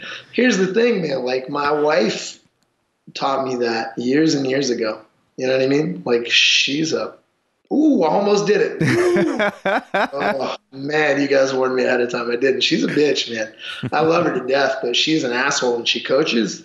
And I say asshole, but the truth is she loves the shit out of me and she's really good. And she'll give each person what they need. You know, if somebody somebody backstage needs to be like light and funny, we'll be light and funny. If they mm-hmm. need me to be like let's get serious, motherfucker. Then whatever they need us to do, then that's what we do that day, you know, to get them in their right space. But for me, man, I'm not scared. You know what I mean? Like I, I I've done some stupid shit. If we have storytelling time, it's fucking ridiculous. You know what mm-hmm. I mean? Like I've done a lot of bad shit and experienced a lot of bad shit, and uh, I pride myself on my gameness. So like, and I respond badly to confrontation. You know what I mean? Like yeah. the, the it doesn't work for me. Somebody in my corner going, "You get your fucking head out of your ass," like that does not help me like I immediately start getting mad at them. I'm not like all of a sudden more fired up to go whoop this other dude's ass. I'm like, fuck you. You know what I mean? But my wife, man, she'll be like cold. She'll she'll I'll give you the story. I was fighting in Denver one time, I was in the Pepsi Center. And they had us mic'd because they were recording this. So there's a recording of this some fucking where. and I'm I, I had a first round and it was pretty good, man. I thought I did real I thought I did pretty good. But uh you know how like you can look at your dog and tell when they're kind of not mm-hmm. with it. You know what I mean? Like even if they're putting up good and they're performing well, like you see them and you're like, this is off. He's off. You know what I mean? You get to know that with your dogs. You get to know that with your fighters. You know. And so like. I had a round that I thought was a pretty good first round, but apparently my head was off a little bit and I was displaying that through my face and I don't even know that I was aware of it. But I'm getting up and I'm walking back to my corner and it was me my wife and one of our students, and I just opened my first gym that I owned myself, and we mm-hmm. flew him from Maine to Denver to do the fight. So it's all three of us, like a family, on the same card, and they're both in my corner. So here's my guy, and imagine, like, you know, like the first time you hear somebody yell at your dad, yeah, and yeah. you're like, oh shit, like he thinks I'm Superman. Yeah. You know what I mean?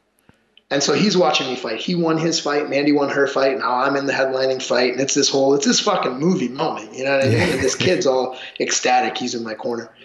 And I'm getting up and I'm walking back to my corner. And I remember the ref was directly to the left of me.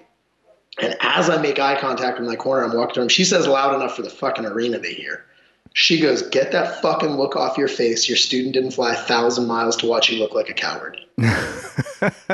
and uh, as I was walking back to the corner, I saw the referee on the left of me. He hears her say that and made that like married dude yeah. like look, you know what I mean? And he wasn't supposed to. It was very subtle. Like he wasn't trying to play it up, but he was just like Jesus, bro, yeah. you know what I mean? And my student gets all fucking crazy but that's the thing is like she's done that to me a couple times. You know, I mean, I've had days where I've done tournaments and and you know what I mean. I'm looking pretty bad, and she's walked up to me right before the thing and gone like, "Hey, look, are you going to put up or not?" Because like it's no big deal. I'm not mad at you. I'm, everything's cool. I just want to know because like I don't want to see you like that. So like if you're not going to, I'm just going to go sit outside because I don't want to. Like it hurts my heart to see you like that. Mm. And you're just like I crushed that guy. Like I destroyed the next dude. Nice. Literally wanted to say I'm sorry. I was like, bro, this is not your fault.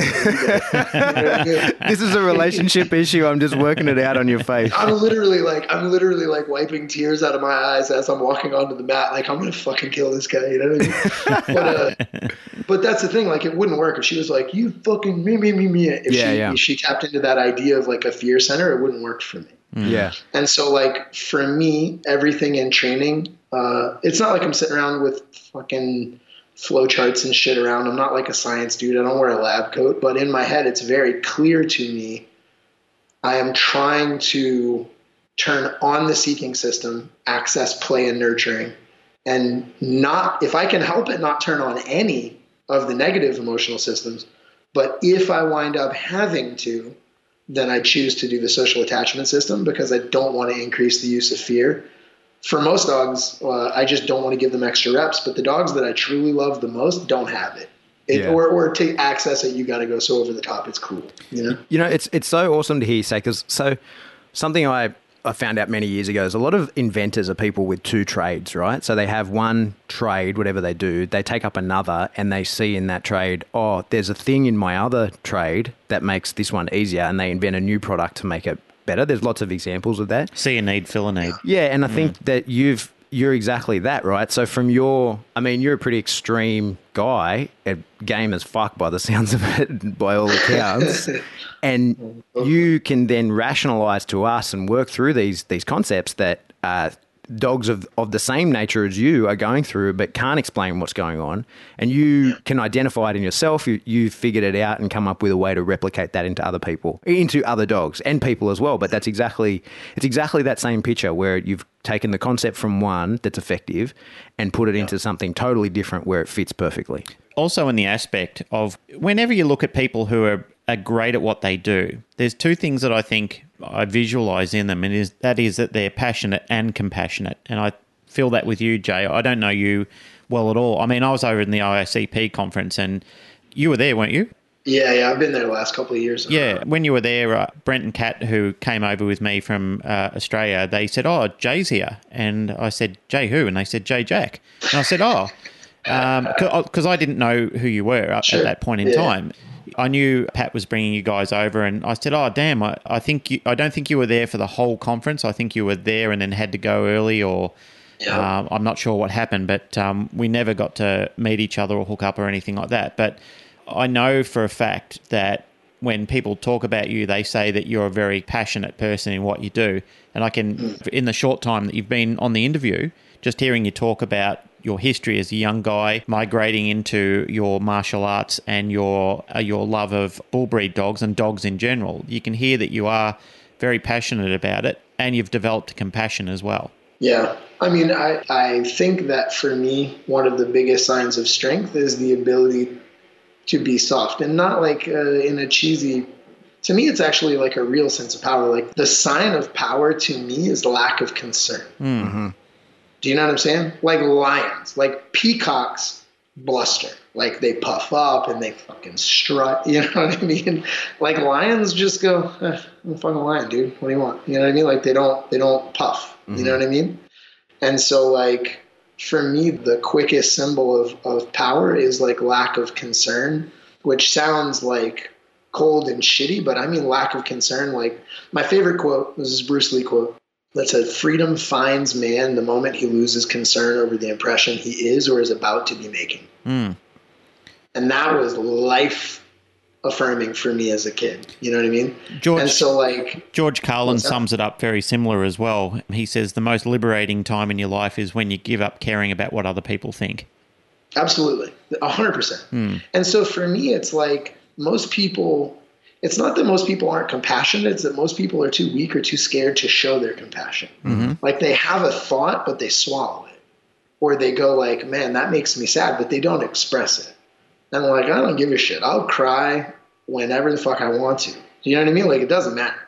And so like i can tell people vulnerable things about myself and i can talk to somebody when they say something i can go man you know that that's like this or that makes me feel this way or you know here's what we can do or i can i can afford to have a moment with somebody where i can be completely connected to them and talk to them about something that's serious and give no shits about the fact that everybody around us is like wow that's an awkward conversation i don't give a fuck. Like this person needs to have this conversation right? Yeah. Yeah that's right. So for me part of compassion is the strength to not give a shit what you look like while you're providing that compassion. Yeah, you know for I mean? sure. But it's the same thing with dogs because I can give a fuck. Like you know what I mean? Like I'll work a dog and I'll lose myself with that dog entirely. And it's it, that's the hard part about seminars. I have to have somebody with a timer and a brain going like, hey, "Stop!" I'm like, "It's okay. been two hours. Calm down." Me and that dog will just have it for the rest of the day. I'll just be like, "Me and this dog are going to be over here," you know. And but anyway, it, it, sort of uh, relates uh, to that so playing that, the character you need to as well. It, it, relates to that playing the character you need to, uh, and and dogs are capable of that, and they need people to do the same. I think yeah, one totally of the best agree. videos. I'm ho- I, I know it's not online. Someone showed it to me, but I hope to be able to show it to you when you're here. I saw a friend of mine's kelpie working cattle once, right? Mm. And this cow just refused to move. She's got a calf with her, and she gives a straight up refusal to the dog. It's not. Yeah. It's not going to be pushed around.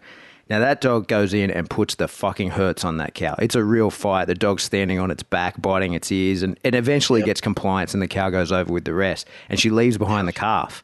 And that dog's just been in a massive fight, right? Like his face is covered in blood. He's had to really put the hurts on this cow. Comes back yep. over, and you think you're about to see the same thing happen to this calf. And on the way mm-hmm. over, he has a shake, and he gets to the calf, and he basically nudges him with his head and says, like, "Come on, little fella, like we got to take you back to your mum." And it's the exact same thing, right? Playing like as much as you need to to get the job done. If he, he was enraged and he's capable, we've shown he's capable of fucking taking on a 500 kilo beast in a fight. But when he got there, he realized that that's not the that's not the picture for this this occurrence. Now I have to go back to compassion and show this little guy, hey, you got to go over there with your mummy. Hmm. This is also something that gets me with the. It's it's all dogs. All dogs have this, but bull bulldogs have. We've bred them to show this more. Like you know what I mean. Bloodhounds have been bred mm-hmm. to track stuff better, and you know what I mean. Like all dogs can track, but bull, but, but you know what I mean. Bloodhounds can track better or whatever. And so like we bred bulldogs to be more into this. And like I heard somebody today on a podcast go into this thing and they were like talking about drives, you know, in dogs, defense drive, prey drive, whatever. And somebody goes, What do you think about fight drive? And he was like, Ah, it's bullshit. There's no such thing as fight drive. It's either defense or prey. And I mean, the guy's a well known guy or whatever. So I'm like, what can I say? You know, I mean, he knows fucking more than me. What am I going to do?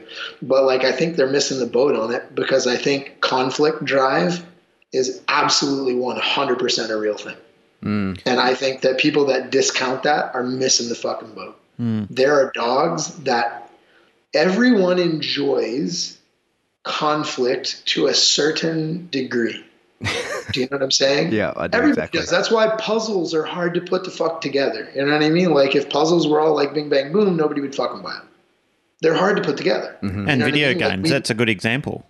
I mean, it, it- you know, well, that's the thing. Like, if you look at again, I'm going to go back to if you look at Panksepp's work, he talks about the different systems. You know what I mean? So, like, people will do roller coasters. Why do people do roller coasters? They scare themselves, but it's a controlled, fun stimulus. You get to turn on, you know, you get to turn on the the, the sympathetic nervous system a little bit, but it's controlled, and it, you know what I mean. And you, uh, to a certain degree, you can stimulate it and kind of feel good. Mm-hmm. To a certain degree, you know, you go past a certain level and it's like, fuck, that's terrible. Like people like haunted houses, but nobody wants to run from an axe murder. You know what I mean? Yeah, yeah. And so it's like the same thing. The rage system's the same way. Like a little bit of frustration. Some dogs love that shit. Yeah. You know what I mean? Like a little bit of like, I can't fucking make it work. I gotta, mm, you know what I mean? Like they'll dig at a root for three and a half hours. you know what I mean? Like that's not necessarily. There's a certain amount of that stimulation in that system that they enjoy. A certain amount of it's no good, but a certain amount they enjoy. Yeah, yeah, for And sure. I'm like that. I'm definitely like that. Like I will argue with you for nothing. We could have an argument for fucking 12 hours and then somebody could ring a bell and go switch positions and I'll argue the other side of it just as passionately. I just like to argue. So you're that Like, guy fuck. on the meme at the moment who's sitting down at a table with a cup of coffee saying certain subject changed my mind. Oh, the Crowder meme. Yeah. Yeah. Steven Crowder. I mean, I like. I just. I, I like weights that don't want to come off the floor. I like arguments. I like to fight. I like to ball, kickball. I don't care. Like I, it just. If I try to undo a knot and it doesn't come undone, I will. F- I'll cut off my finger. Like I'll, and I'll stay there all day. Somebody will have to take it away from me because I'm like, this is fucking coming undone. Just getting back to talking about the type of person you need to be in a certain type of situation, even relating to canine behavior. Has either of you guys watched The Crown on Netflix before? the Crown. The Crown. No. It's about Queen Elizabeth, the royal family. I wouldn't, seriously, I wouldn't want her job for quids. No, it'd be I, disaster. I remember when I was a kid, I gather that there's a certain amount of fiction in this television movie, but there's also a lot of truth to it as well. Hmm. I wouldn't want that woman's job for quids. And when I was a kid, I used to think, wouldn't it be wonderful to be part of the royal family, to have all that luxury? And, mate, that is the duty that she is given for her country and for her institution. I There's no way. She is an incredibly powerful lady, and who she became and how she became and what she's had to endure and the person that she did in the time, I mean, that is just, hmm. it's phenomenal. And it's, Yeah. it relates to, you know, when we're talking about who you are and what you have to become in the moment.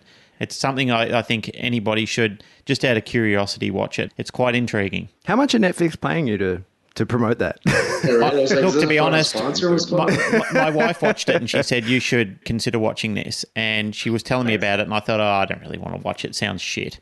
I'm just not interested in that at all. But once you get into the episodes and you watch how she evolved into becoming the queen mm. and what she's had to endure in her life, you have a whole different respect for the lady. I mm. mean, honestly, I don't get much crazy TV time. stuff. The last thing I watched on Netflix was that The Push, which was fucking awesome. Yeah, the push is great. Yeah, and also Mindhunt. I've just finished watching Mindhunter. All right, there's our paid That ad for was Netflix. amazing. That is great. that was amazing. That dude's speech in the interrogation room. Yeah. Whew, that was a thing of beauty. That was beautiful. That guy's nuts. Amazing. So, Yeah. So Jay, tell us now. Let's well, bring around. We've what else- spoken about your history, and we've spoken about how you've developed your own, well, very unique style and dog training. And, and especially that stuff you said before, I, I actually am really looking forward to going back and listening to that and sort of unpacking it a little bit in my head. And I'm mm. super excited to uh, the seminar and learning it all from you. I'm, I'm, I'm actually like, This is the great thing about these podcasts, right? I mean, Yeah, get you to find out these so much fantastic conversations. but so Yep. that has kind of all led you to developing your own sport, right? Yep. It was it's interesting, you know what I mean? Like uh everything that I did with dogs when I was a kid, it was everything was like very much about we didn't approach it like work. You know what I mean? It wasn't like run on this treadmill or you're going to get it. It was like run on this treadmill cuz it's awesome. You know what I mean? This is wonderful. And you you put dogs into doing things that they enjoy doing, working a spring pole, dragging weight, working treadmills, whatever. And it's like you you you you know that when I get into obedience, like I'm obviously going to gravitate towards play based obedience. You know what I mm-hmm. mean? So I studied Ivan Balabanov's a buddy of mine now, and I like I studied with him and and studied his stuff from afar before I met him for a long time. And it's like that's the kind of stuff that speaks to me. It's like let's give this this experience, let's share this experience, and then through that experience, not only is it outlets and a bunch of different things that you can go real deep with a game. Like before you even talk about obedience behaviors, you can go super deep with a game. But if I want to get a dog to do this crap that makes no sense to him, stand on a certain piece of furniture or stand in a certain fucking position or stand in this position looking at me in this way, they don't want to do that. They have no reason to want to do that. It's stupid. It's arbitrary and nonsense. Hmm. So I give them a reason to do it because man, if you can hit this position just fucking so, you're gonna nail this pillow, bro. You know what I mean? Yeah, or yeah. like hmm. you get to hit that spring pole, man, or you get to if you get those positions in just the right sequence, I'm gonna let you run. You know what I mean? And then like I give them a reason to want to do the work that they lack motivation to do mm-hmm. by using this game as leverage. And the thing that they have to do to get that game is access it through these behaviors. Yeah, it's classic shaping.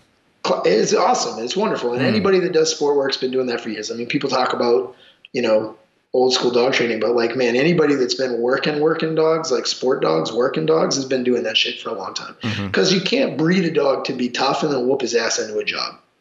Yeah. And this You know is what I where mean? the fundamentals of, of markers came into popularity is because you were able to communicate better with the dog, more effectively with the dog by saying to the dog, that was perfect, that was exactly what's happened, and as a consequence, here's your reward.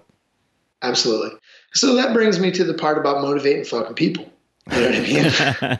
so the the problem the problem is people apply different strategies. Have you ever noticed like in the purely positive world, they're like purely positive with each other and then they'll send death threats to people? yeah, yeah. Yeah, we You talk know, about yeah. that regularly.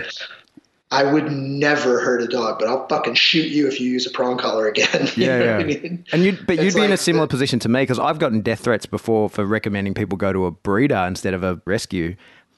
And I just sent the guy my home address. I said, "Come over, bro. Fuck, let's let's sort it out."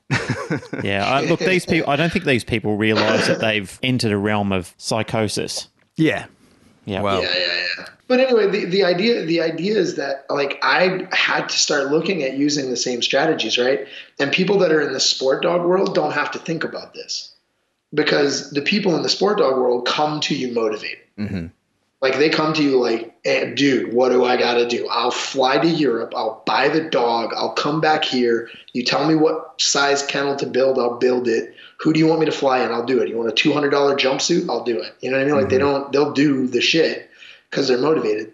In the pet dog world, people are a lot less motivated. In the pet dog world, they're just like make them stop biting the kid, Yeah. and then we're done. You know what I mean? Like just dude, just make them not run out the door, and we're all set. Yep. And it's like, fuck, you know? Like I could make that dog's life so much better if I could get the person motivated to live with them skillfully. But the person is the one that needs the motivation. The dog's not that fucked up. Hmm. But how am I going to get the person to want to play tug with the dog three days a week? How am I going to want to get the person to want to take that the, the thing that would make this dog's life so much better and would just make it beautiful, make its little heart sing is to go out and, and do drag work, like to take a 40 pounds of chain and drag it two miles. Like that would just make that dog's life entirely different. Even though it seems very simple, like uh, football is not a real complex thing.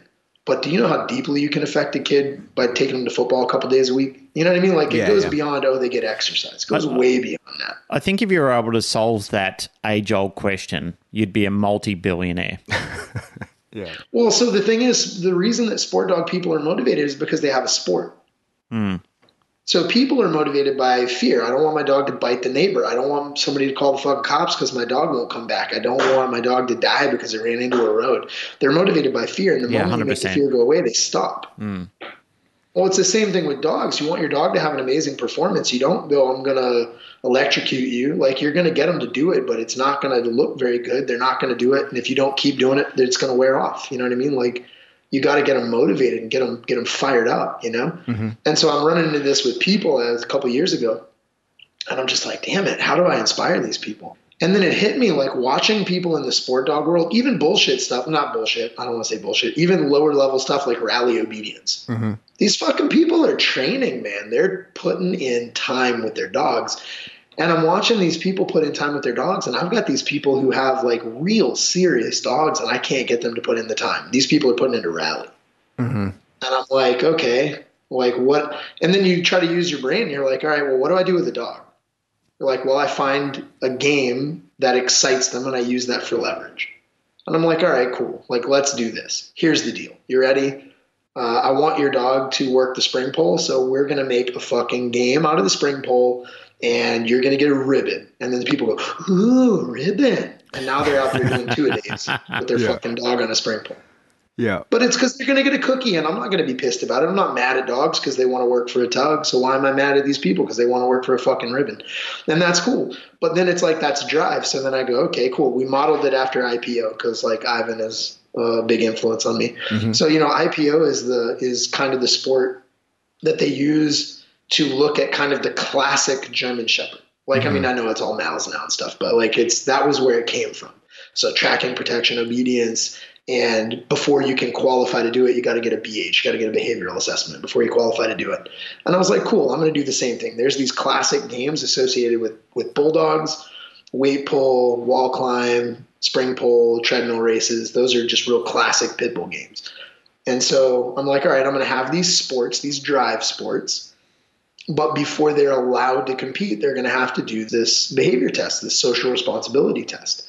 So now that people want to see their dog running and jumping a wall or sprinting on a fucking treadmill, and they want to have the Saturday afternoon where they get together and everybody gets fucking ribbons because their dog ran on a fucking treadmill. You know what I mean? And I'm like, mm-hmm. cool, but in order to do that, your dog has to hold a two minute down while you go out of sight and greet another person with a dog. Your dog has to loose leash walk and greet strangers. Mm-hmm. You know what I mean? Your dog has to demonstrate a recall and a middle position. You know what I mean? Like basic skills, nothing crazy. But now I've got these people who would never put in the time to loose leash walk. But they're out there and you see them outside practicing before club practice. You know what I mean? Yeah. Yeah, that's cool. That's like, awesome. cool, I got them all motivated. And I'm like, that's all I really care about. Like, it'd be neat for the sport to take off. But the truth is, even if all it does is motivate my personal clients, I'll be pumped about it. I think it will take off. Well, I mean, we're about to do it in Australia for fuck's sake, so it's taking off. Yeah, Um, right? But I think that you've tapped that perfect model exactly. I mean, it's the reason CrossFit's so popular is you they made a competition out of working out. That's it. Yes. So now it's the exact same thing. You make a competition out of training your dog in a model that is achievable for everyone. Because as you say, that like you know IPO, Mondio, PSA, those sorts of things is not for every dog. In fact, it's for the one dogs. But Yeah. this sport is for every dog, right? And you, any dog that is sitting in someone's house waiting to be trained, this is the sport to get to get into. Well, the idea for me was to take. I mean, first it started with bulldogs. You know what I mean? Because that's my shtick. Ninety nine percent of the dogs I work are, mm-hmm. are pits of some sort. You know, and so it's like I would always get really interested. Like uh, when I started studying training and I wanted to learn. You know what I mean? I would go to these people. I'm like, oh man, this is amazing. Like watching this training is amazing. And they'd be like, yeah, if you want to do really serious training, like the sports I was involved in, weight pull and wall climb and, and things like that nobody does training. Like they just water ski the dog up to the cart, let him pull the cart, then water ski him back to the fucking car. You know what I mean? Like they don't. There's no training. Yeah. You know what I mean? It's just go time. Like a wall climb, the dog runs up the wall, grabs the toy. There's a break stick because none of these dogs have outs. They just break this toy out of their fucking face mm-hmm. and throw it back to the handler. You know what I mean? Like there's literally no control, none whatsoever. You know? And I'm like, man, this control is amazing. Watching people heel their dog past decoys, watching people do this crazy control in drive, I was like, that's amazing. But then everybody's like, well, what you got to do is you got to do IPO, you got to do PSA, you got to do Mondio. You have to do those things because the shit you're talking about doesn't exist. And I'm just like, fuck, you know, I want to keep doing weight pull. Why can't why why can't we make weight pull have some kind of control? So now it's like, look, man, level three, you've got a middle, you got a tactical heel the dog into the ring off leash, have them hooked up by a stranger while they're in a stay, walk off the track and recall them from the track. You know what I mean? Like that's mm-hmm. that's not IP. That's not IPO. I get it. That's not fucking Mondio. That's not a level of like nobody that's got a PSA three is going to think that's fucking impressive. But the truth is, your average person to get your average person to be able to accomplish that with a dog is going to be fucking cool. You know I, I mean? Like, look, I, I disagree with that. I think that anybody who is into dogs and can verify that the dog is under control and is doing something incredible, regardless if it's their own chosen sport, if you don't have that sort of appreciation for what people are doing, then you've got to question yourself: is how broadly are you actually involved in training and understanding dogs? Yeah, yeah. Well, I mean, so it's it's like in in theory, it could be it could be really neat. Have you guys ever worked spring poles before? Yep. Yeah. Yeah, yeah. Yeah. It's awesome because a lot of protection people are like, no. Like Well- they just it's I've had conversations with people that don't even never even heard of them. You just have to be careful. There's a line you can cross and you can just wreck a dog's grip on a spring pole. I mean, this is just my opinion on it, and I've, I share this with lots of people. There's heaps and heaps of benefit to, you know, like a bite sport dog to work a spring pole Sure. with a particular Yeah. type of wedge attached to it, and and Sure. and with severe consequences for chewing on it. So, like if they come off, that's it, it's done. Like they don't get to regrip at all, and you can build Sure, heaps of strength, and that you you can.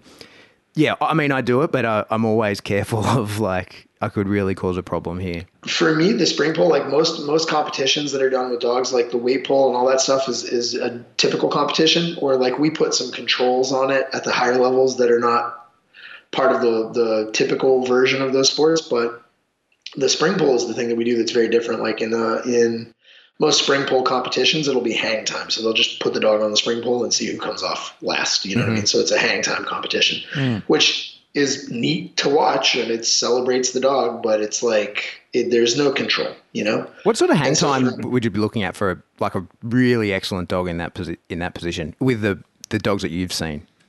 I've seen dogs hold on for about an hour or so. Yeah, so I was going to say I could see that going for a long time.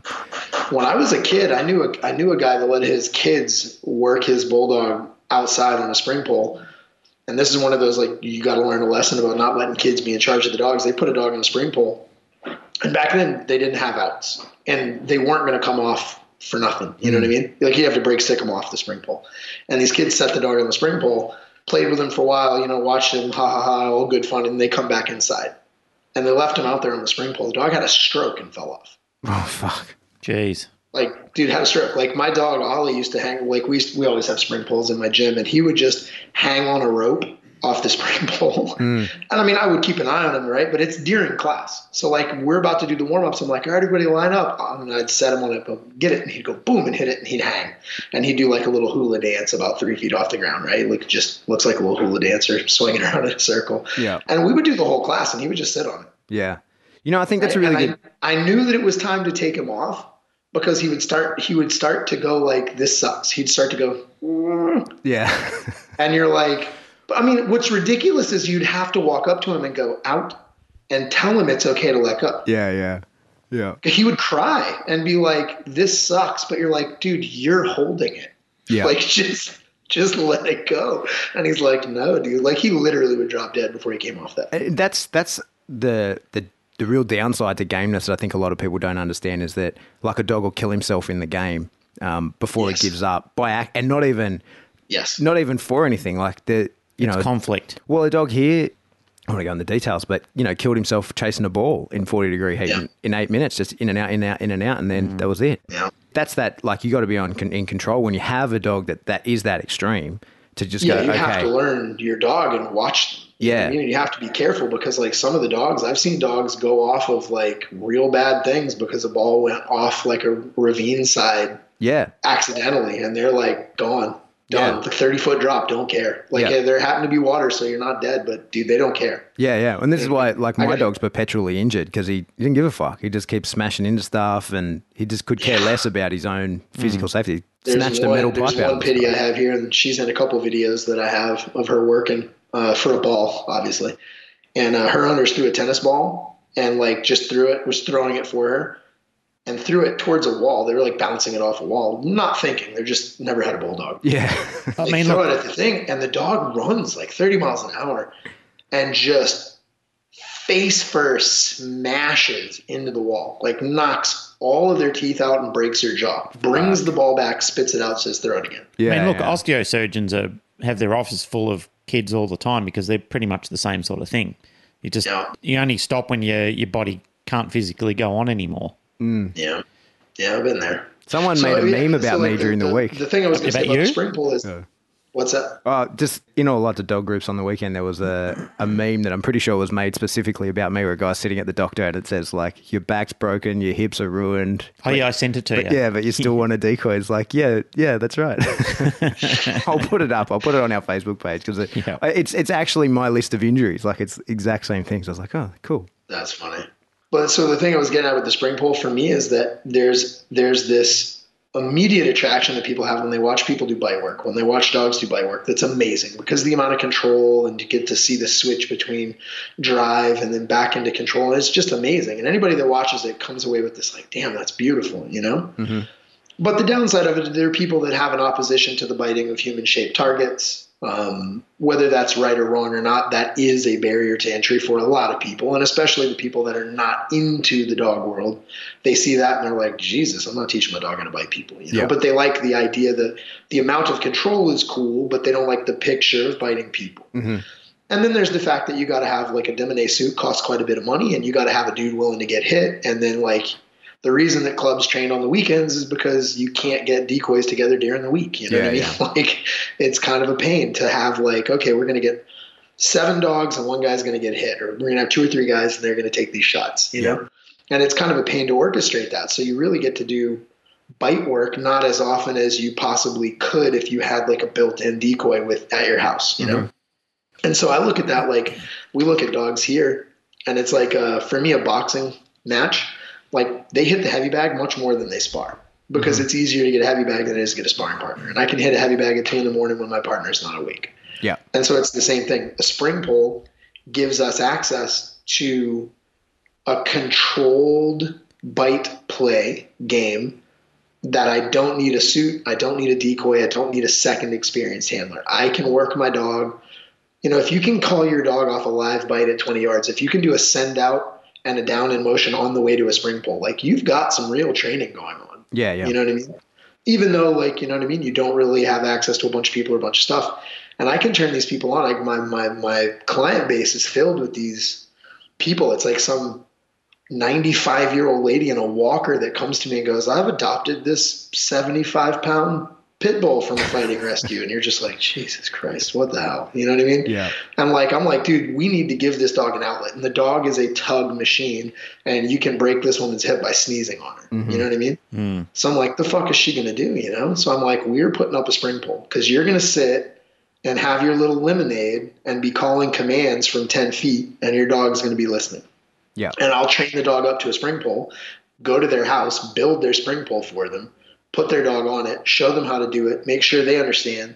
And then, you know what I mean? And then they'll send me pictures of them and their dog on a Saturday afternoon. You know what I mean? And it's awesome. Well, But, it's uh, it's but yeah, so for me, that's like it gives access to the high level work involved in the bite sports, but without the picture or the need for equipment or help. Yeah. You know?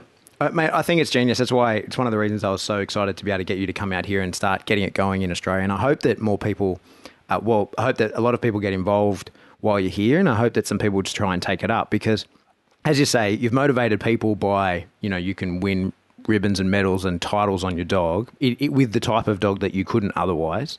There's no papers necessary, which is what, one of the reasons I love PSA versus mm. IPO, Mondio, and that sort of thing. Is like no one gives a fuck. You turn up with your crossbred mongrel dog missing an eye and no tail, and no one cares.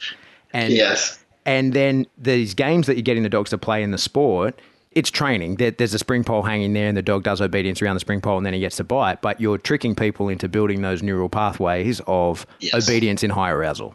And then Yes. later on, when they're walking down the street and the cat runs across the street and the dog sits when it's told, it was those 200 reps on the spring pole is what paid the, the dividends for that when it happens in real life. So I, mean, I think it's genius, and I'm excited to get it going here. We've obviously got uh, a good video to put up. Do we? Have we? No. Jay, do you have a? You talking to me? Yeah, yeah, yeah. I'm like what? Yeah, I mean, I can show some stuff. If you can, uh, if you can send Pat a, a good link of a competition or something that you're doing over there. Where um, everyone's still harassing Jay to give us a video of an SR test. Yep. um, so they could see it. yeah, it's it's tough, you know, because like um, it's funny. Like the this is a sport. I have made a sport that the dogs that I currently have can't master. If that makes any sense. Like Mm-hmm. you get a PSA three, you're not going to get a PSA three with a dog you went and picked up at the shelter, most likely. Mm-hmm. You know what I mean? And so the problem is like I've got a bunch of kind of bad genetically bred dogs, like from weird situations and with temperament issues and all kinds of nonsense. Like the dog I have that has the drive to do the sports. Legitimately, my dog Jackson, he's got the heart of a champion and the legs of a walrus. You know what I mean? Hmm. So, like, his wall climb is about five foot at best. And that's great for him. That's wonderful for him. But legitimately, he can't make the minimum height to get a level two wall climb title. Right. You know what I mean? Because he's just a. He's That's okay. He can go as far as he can, and Dude, absolutely. Are you kidding me? Like, I've a fucking great, of course. Like, I will take him to every show. Hmm. But it's very, it's very hard. You know what gets people fired up is the thing of like showing somebody that hard hitting, high flying, amazing dog. Yeah, not every Like, dog's going to get an IPO wanna- three or wanna a get PSA dog, three uh, either. dock diving thing going. You don't show a dog that looks like a brick fall off the end of the lake. Yeah. You know what I mean? Good for that dog. Good for Stumpy. Good job, buddy. But like nobody's like, yeah, me too. But They're back at the club, who gives a shit? Like if the dog does fall off the end of the of the pier, it doesn't matter. In competition, it absolutely does. But back at club the- training, no one the cares. vibe, the vibe in our club and in all the shows are one of support. You know what I mean? That's right. so like Perfect. We, we do that all the time. And it's like that weird uh, that weird thing, like in the in the culture that we're in. So have you ever heard the term courtesy scratch? No. right? So in a fight, in a dog fight, if your dog, if you are scared that your dog's not going to turn and he's taken too much damage, right? Like you're just like this sucks. Like he's not, he's not going to quit. Like my wife would have to throw in the towel on me. I'm not quitting, you know. And so like if you think he's in a bad way and he's getting his ass beat and he's not going to stop, well, I don't want him to die. So I'll throw in the towel. I'll go pick him up. But then they'll let you do what's called a courtesy scratch, which means I'm going to take him to my corner, turn him around. I know the fight's over. All the betting people know the fight's over. The fight's over. We're done. They're not going to make contact again. Mm-hmm. But the dog doesn't know. Yeah. So I take him to the corner, turn him around, show him the dog, let him scratch. And when he scratches, as soon as he scratches, you pick him back up. He doesn't make contact. Pick him up. Whole place claps. Everybody's in love with the dog. Look how game he was. I picked him up to save him, but I did the courtesy scratch to let everybody know like what he is. You mm-hmm. know. And that's not quite related, but I call it a courtesy in my head. You know what I mean? So like if a dog can't pull the weight, like you will give them a courtesy pull. Like if a dog can't pull the weight, you set him up and you let him go. Even if the fucking guy working the card has to push the thing across himself, the dog doesn't know he's pushing. Yeah. You know what I mean? So like if he misses that wall climb target three times at six feet, but he was nailing it at five and a half, you know what I mean? Like when we take him off that target and walk him back to the start, I'm gonna drop it a couple inches and give him it's not gonna count. He's out. We're done here. Yeah, He's yeah. done. It's not gonna count towards anything, but we're gonna give him a win. You know what I mean? And everybody knows that. So it's like the idea that it's about the dog and what the dog is experiencing and not necessarily who goes highest on the wall. Yeah, I think that sort of I mean, shit's it really is. important to put the dog away on a win. I mean, even in PSA, they have that where you, as a handler, you can call like a mercy bite. So if your dog is being run, if it's gone bad, you, you can immediately make that call, say, give him a mercy bite, and the decoy will go into prey and let him bite him. Now you've you've given up, it's over. But at least your dog doesn't get jammed in the box and on a loss. Like he gets to at least have that download and the win and and Hmm. not walk away from the whole thing at a loss. Even though he did lose, he doesn't know he's competing. He just knows how he felt when he left the field. That's one of the things that I did like about one of the guests that we had on a show a while back, a guy called Gerard O'Shea.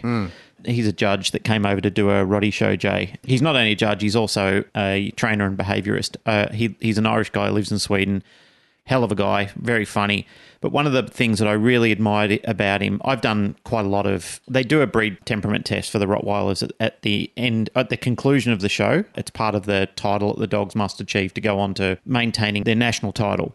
So Yeah. with the breed suitability test, I've got to come out with a sleeve. There's no bite work involved in it, but I've got to come out with a sleeve. I've got to threaten the dog and challenge the dog, basically, see what the dog does in that type of situation.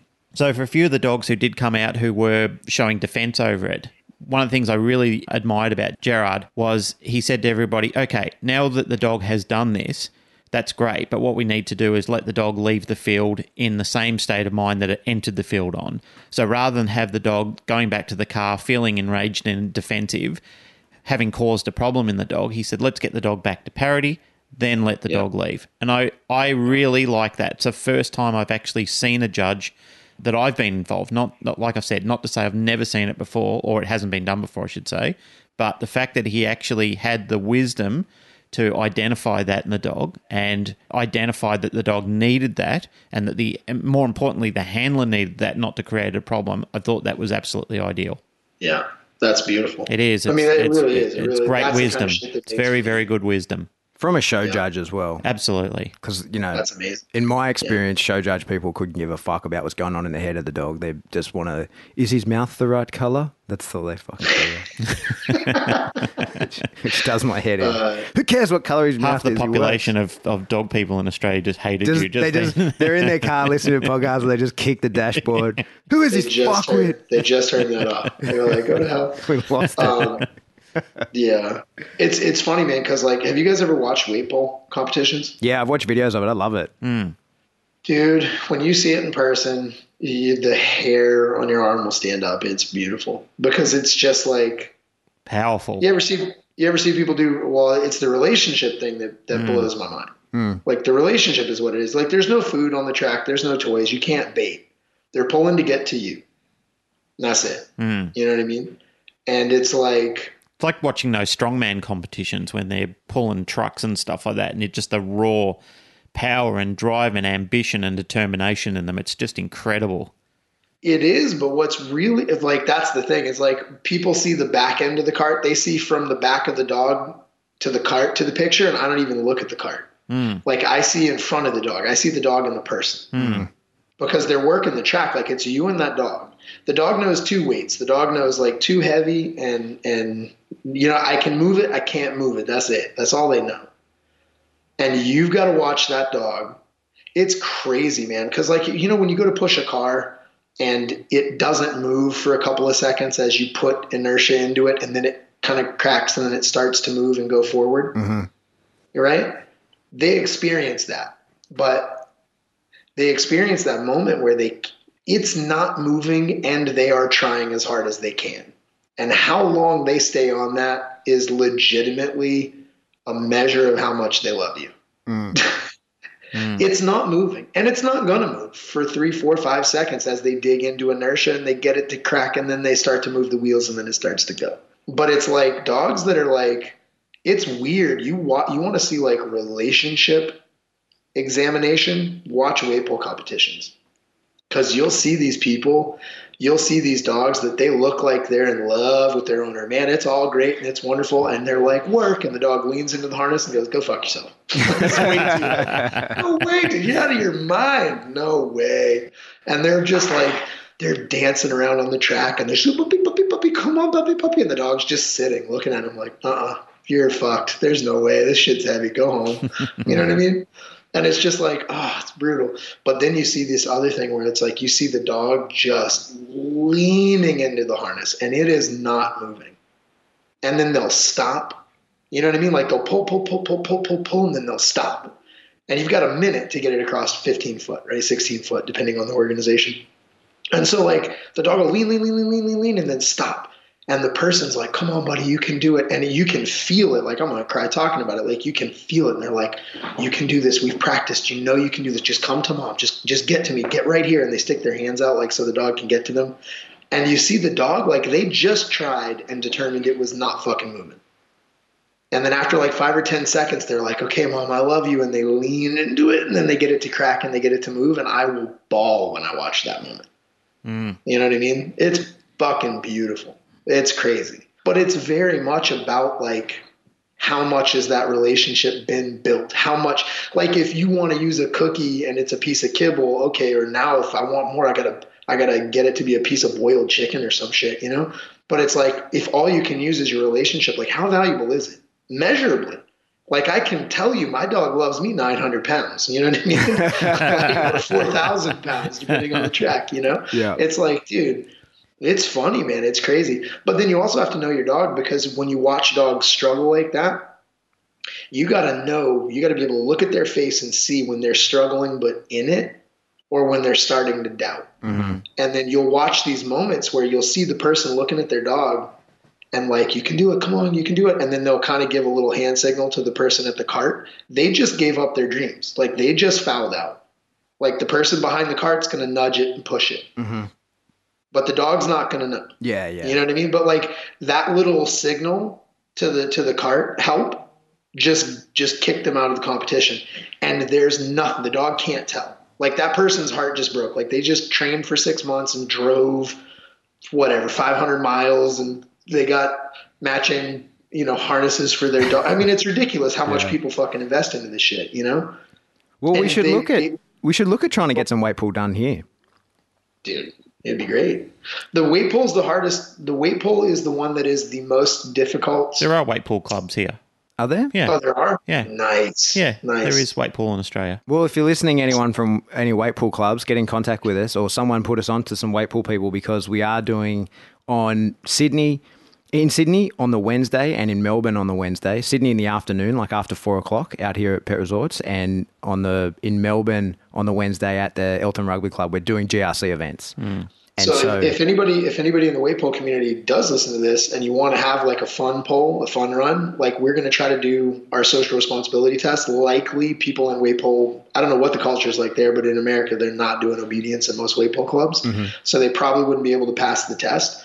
But we could definitely set up a demonstration and let people do some fun run work with the stuff and, and see what it looks like. Prior to me acknowledging this and saying, yeah, go for it, I'll check our state and federal laws because our animal legislation from state to state in Australia is just crazy. Like, do you think there'd be anything for Look, weight pull? there could be. Who knows? Fuck. Who know? I mean, this is Australia. It's we've got some bizarre laws that go on in Australia, and it's I- I don't know. I just don't know how people come up with these concepts of of what's cruel and what's Yeah, well, we'll check that out and we'll report back because in my head, when when we're doing these GRC things, I just I just keep saying, oh, we can do a mill race because it's easy and have I one. have have the mill. we'll have to check. But I sort of acknowledge that a lot of people's dogs don't have a good time on the mill the first time. You need to be been reasonably conditioned to it, and, there Sure. aren't, and there aren't that many people who have a mill to, to practice. So if there's Well, another we'll have- event we can we're do, Gonna, we're gonna set up a spring pole as well. So if they like mills, that'll be good. If they like biting, we can have something for them to do. Yeah. I mean, as I say, even if we just do the SR test and then everything else is for a funsy afterwards, just to give people Sure. an intro and, and get it going. Because, like, I really support the idea. I think that it's such a good idea, exactly as you said, that you've made a competition out of training your dog and getting people motivated. And and if training that staff one day helps them in the real world, then the whole the whole thing's achieved. And and it's Yeah, for everybody. It's not for like I acknowledge in the bite sports that it is for one percent of dogs and, and less than one percent of people that are willing to put in the work and, and do it all. But this is for everybody and everybody can get involved.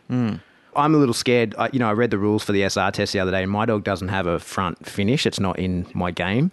So Yeah. I started teaching it, and I'm not sure I'll get it finished in time because at the moment he's pretty. He's convinced the criteria is to have his neck and chest, uh, his neck and lower jaw flat against my chest, not on the floor. So he jumps up and wraps his arms around my body and sticks his head across my chest. And I'm not sure I'm going to have the time to to, ex- to explain In to him that it's I'm like, different. in my head, I'm like, wait a minute, is that wrong? Can that is that will that fly? Yeah, well, you're the judge. You, you, you'll you'll decide on the day. But my Springer, on the other like, hand, she's got front, the front and the middle for me, like I, I tell people they're my elevator positions. Like when people go, why do you do those? Like why to the middle? Like what the fuck? Like I'm like, dude, that's my elevator position. If I'm standing on an elevator and four kids get on with water noodles acting a fool, those are the two positions I'm going to use to help get through there with no dying. You know mm-hmm. what I mean? Like I'm going to be like middle and get the dog between my legs and I can steer him around a little bit or I can ask him to turn his back on the kids, like flip him to front so he can turn his back on them, you know, and shoo them away as I kick them and say, get the fuck away from my dog, you know? Mm-hmm. But like, that's why I use those two positions. And so I'm thinking if it meets the criteria, like if your dog's hugging your waist like you're slow dancing. Like, I guess that's pretty good. I really thought, I'm like, well, I kind of, I kind of serves the functionality. It ain't exactly front, but I kind of guess it works. Yeah, and it's locked eye contact. Well, it's him trying to get eye contact with me, and me trying to look away because I'm really scared that he's going to bite me. so I'll send you a video. I'll send you a video. You can decide for yourself. Is this the one? Is this the one I'm catching for a little bit while? Yeah, hopefully. Yeah, yeah, nice. that's him. Nice. That's him. He's growing up. He um he's yeah. finally biting now that he's over his little teeth faux pas. Yeah, he's biting well. I I can verify that personally. Yeah. Very cool, man. I mean, I'm looking forward to it. That's going to be fun. Um, oh, anyway, let me, let me finish this one real quick. What I was saying about the person that's going to like wave at the cart. The reason that that's such a beautiful moment is not that they fouled him out. The reason it's a beautiful moment is the dog does not know. Yeah, yeah.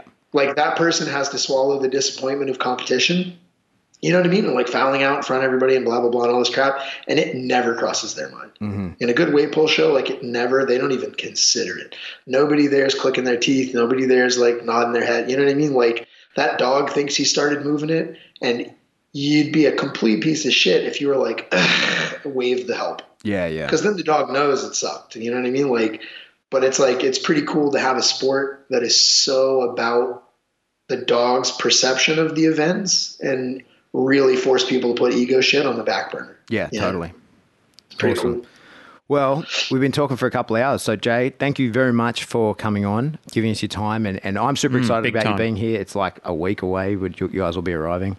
Again, we have to say it like we spoke about dogfighting a fair bit at the start of this. No one here has, everybody finds it repulsive. It's the worst thing in the world. But as we've sort of come around to discussing, that shit happened and we learn things from it. So we've got to talk about it to imply that knowledge. Mm. So I'm like going to put a caveat at the start, very start, just to say that you are going to talk about it as part of your upbringing, but no, in no way are you endorsing it or romanticizing it.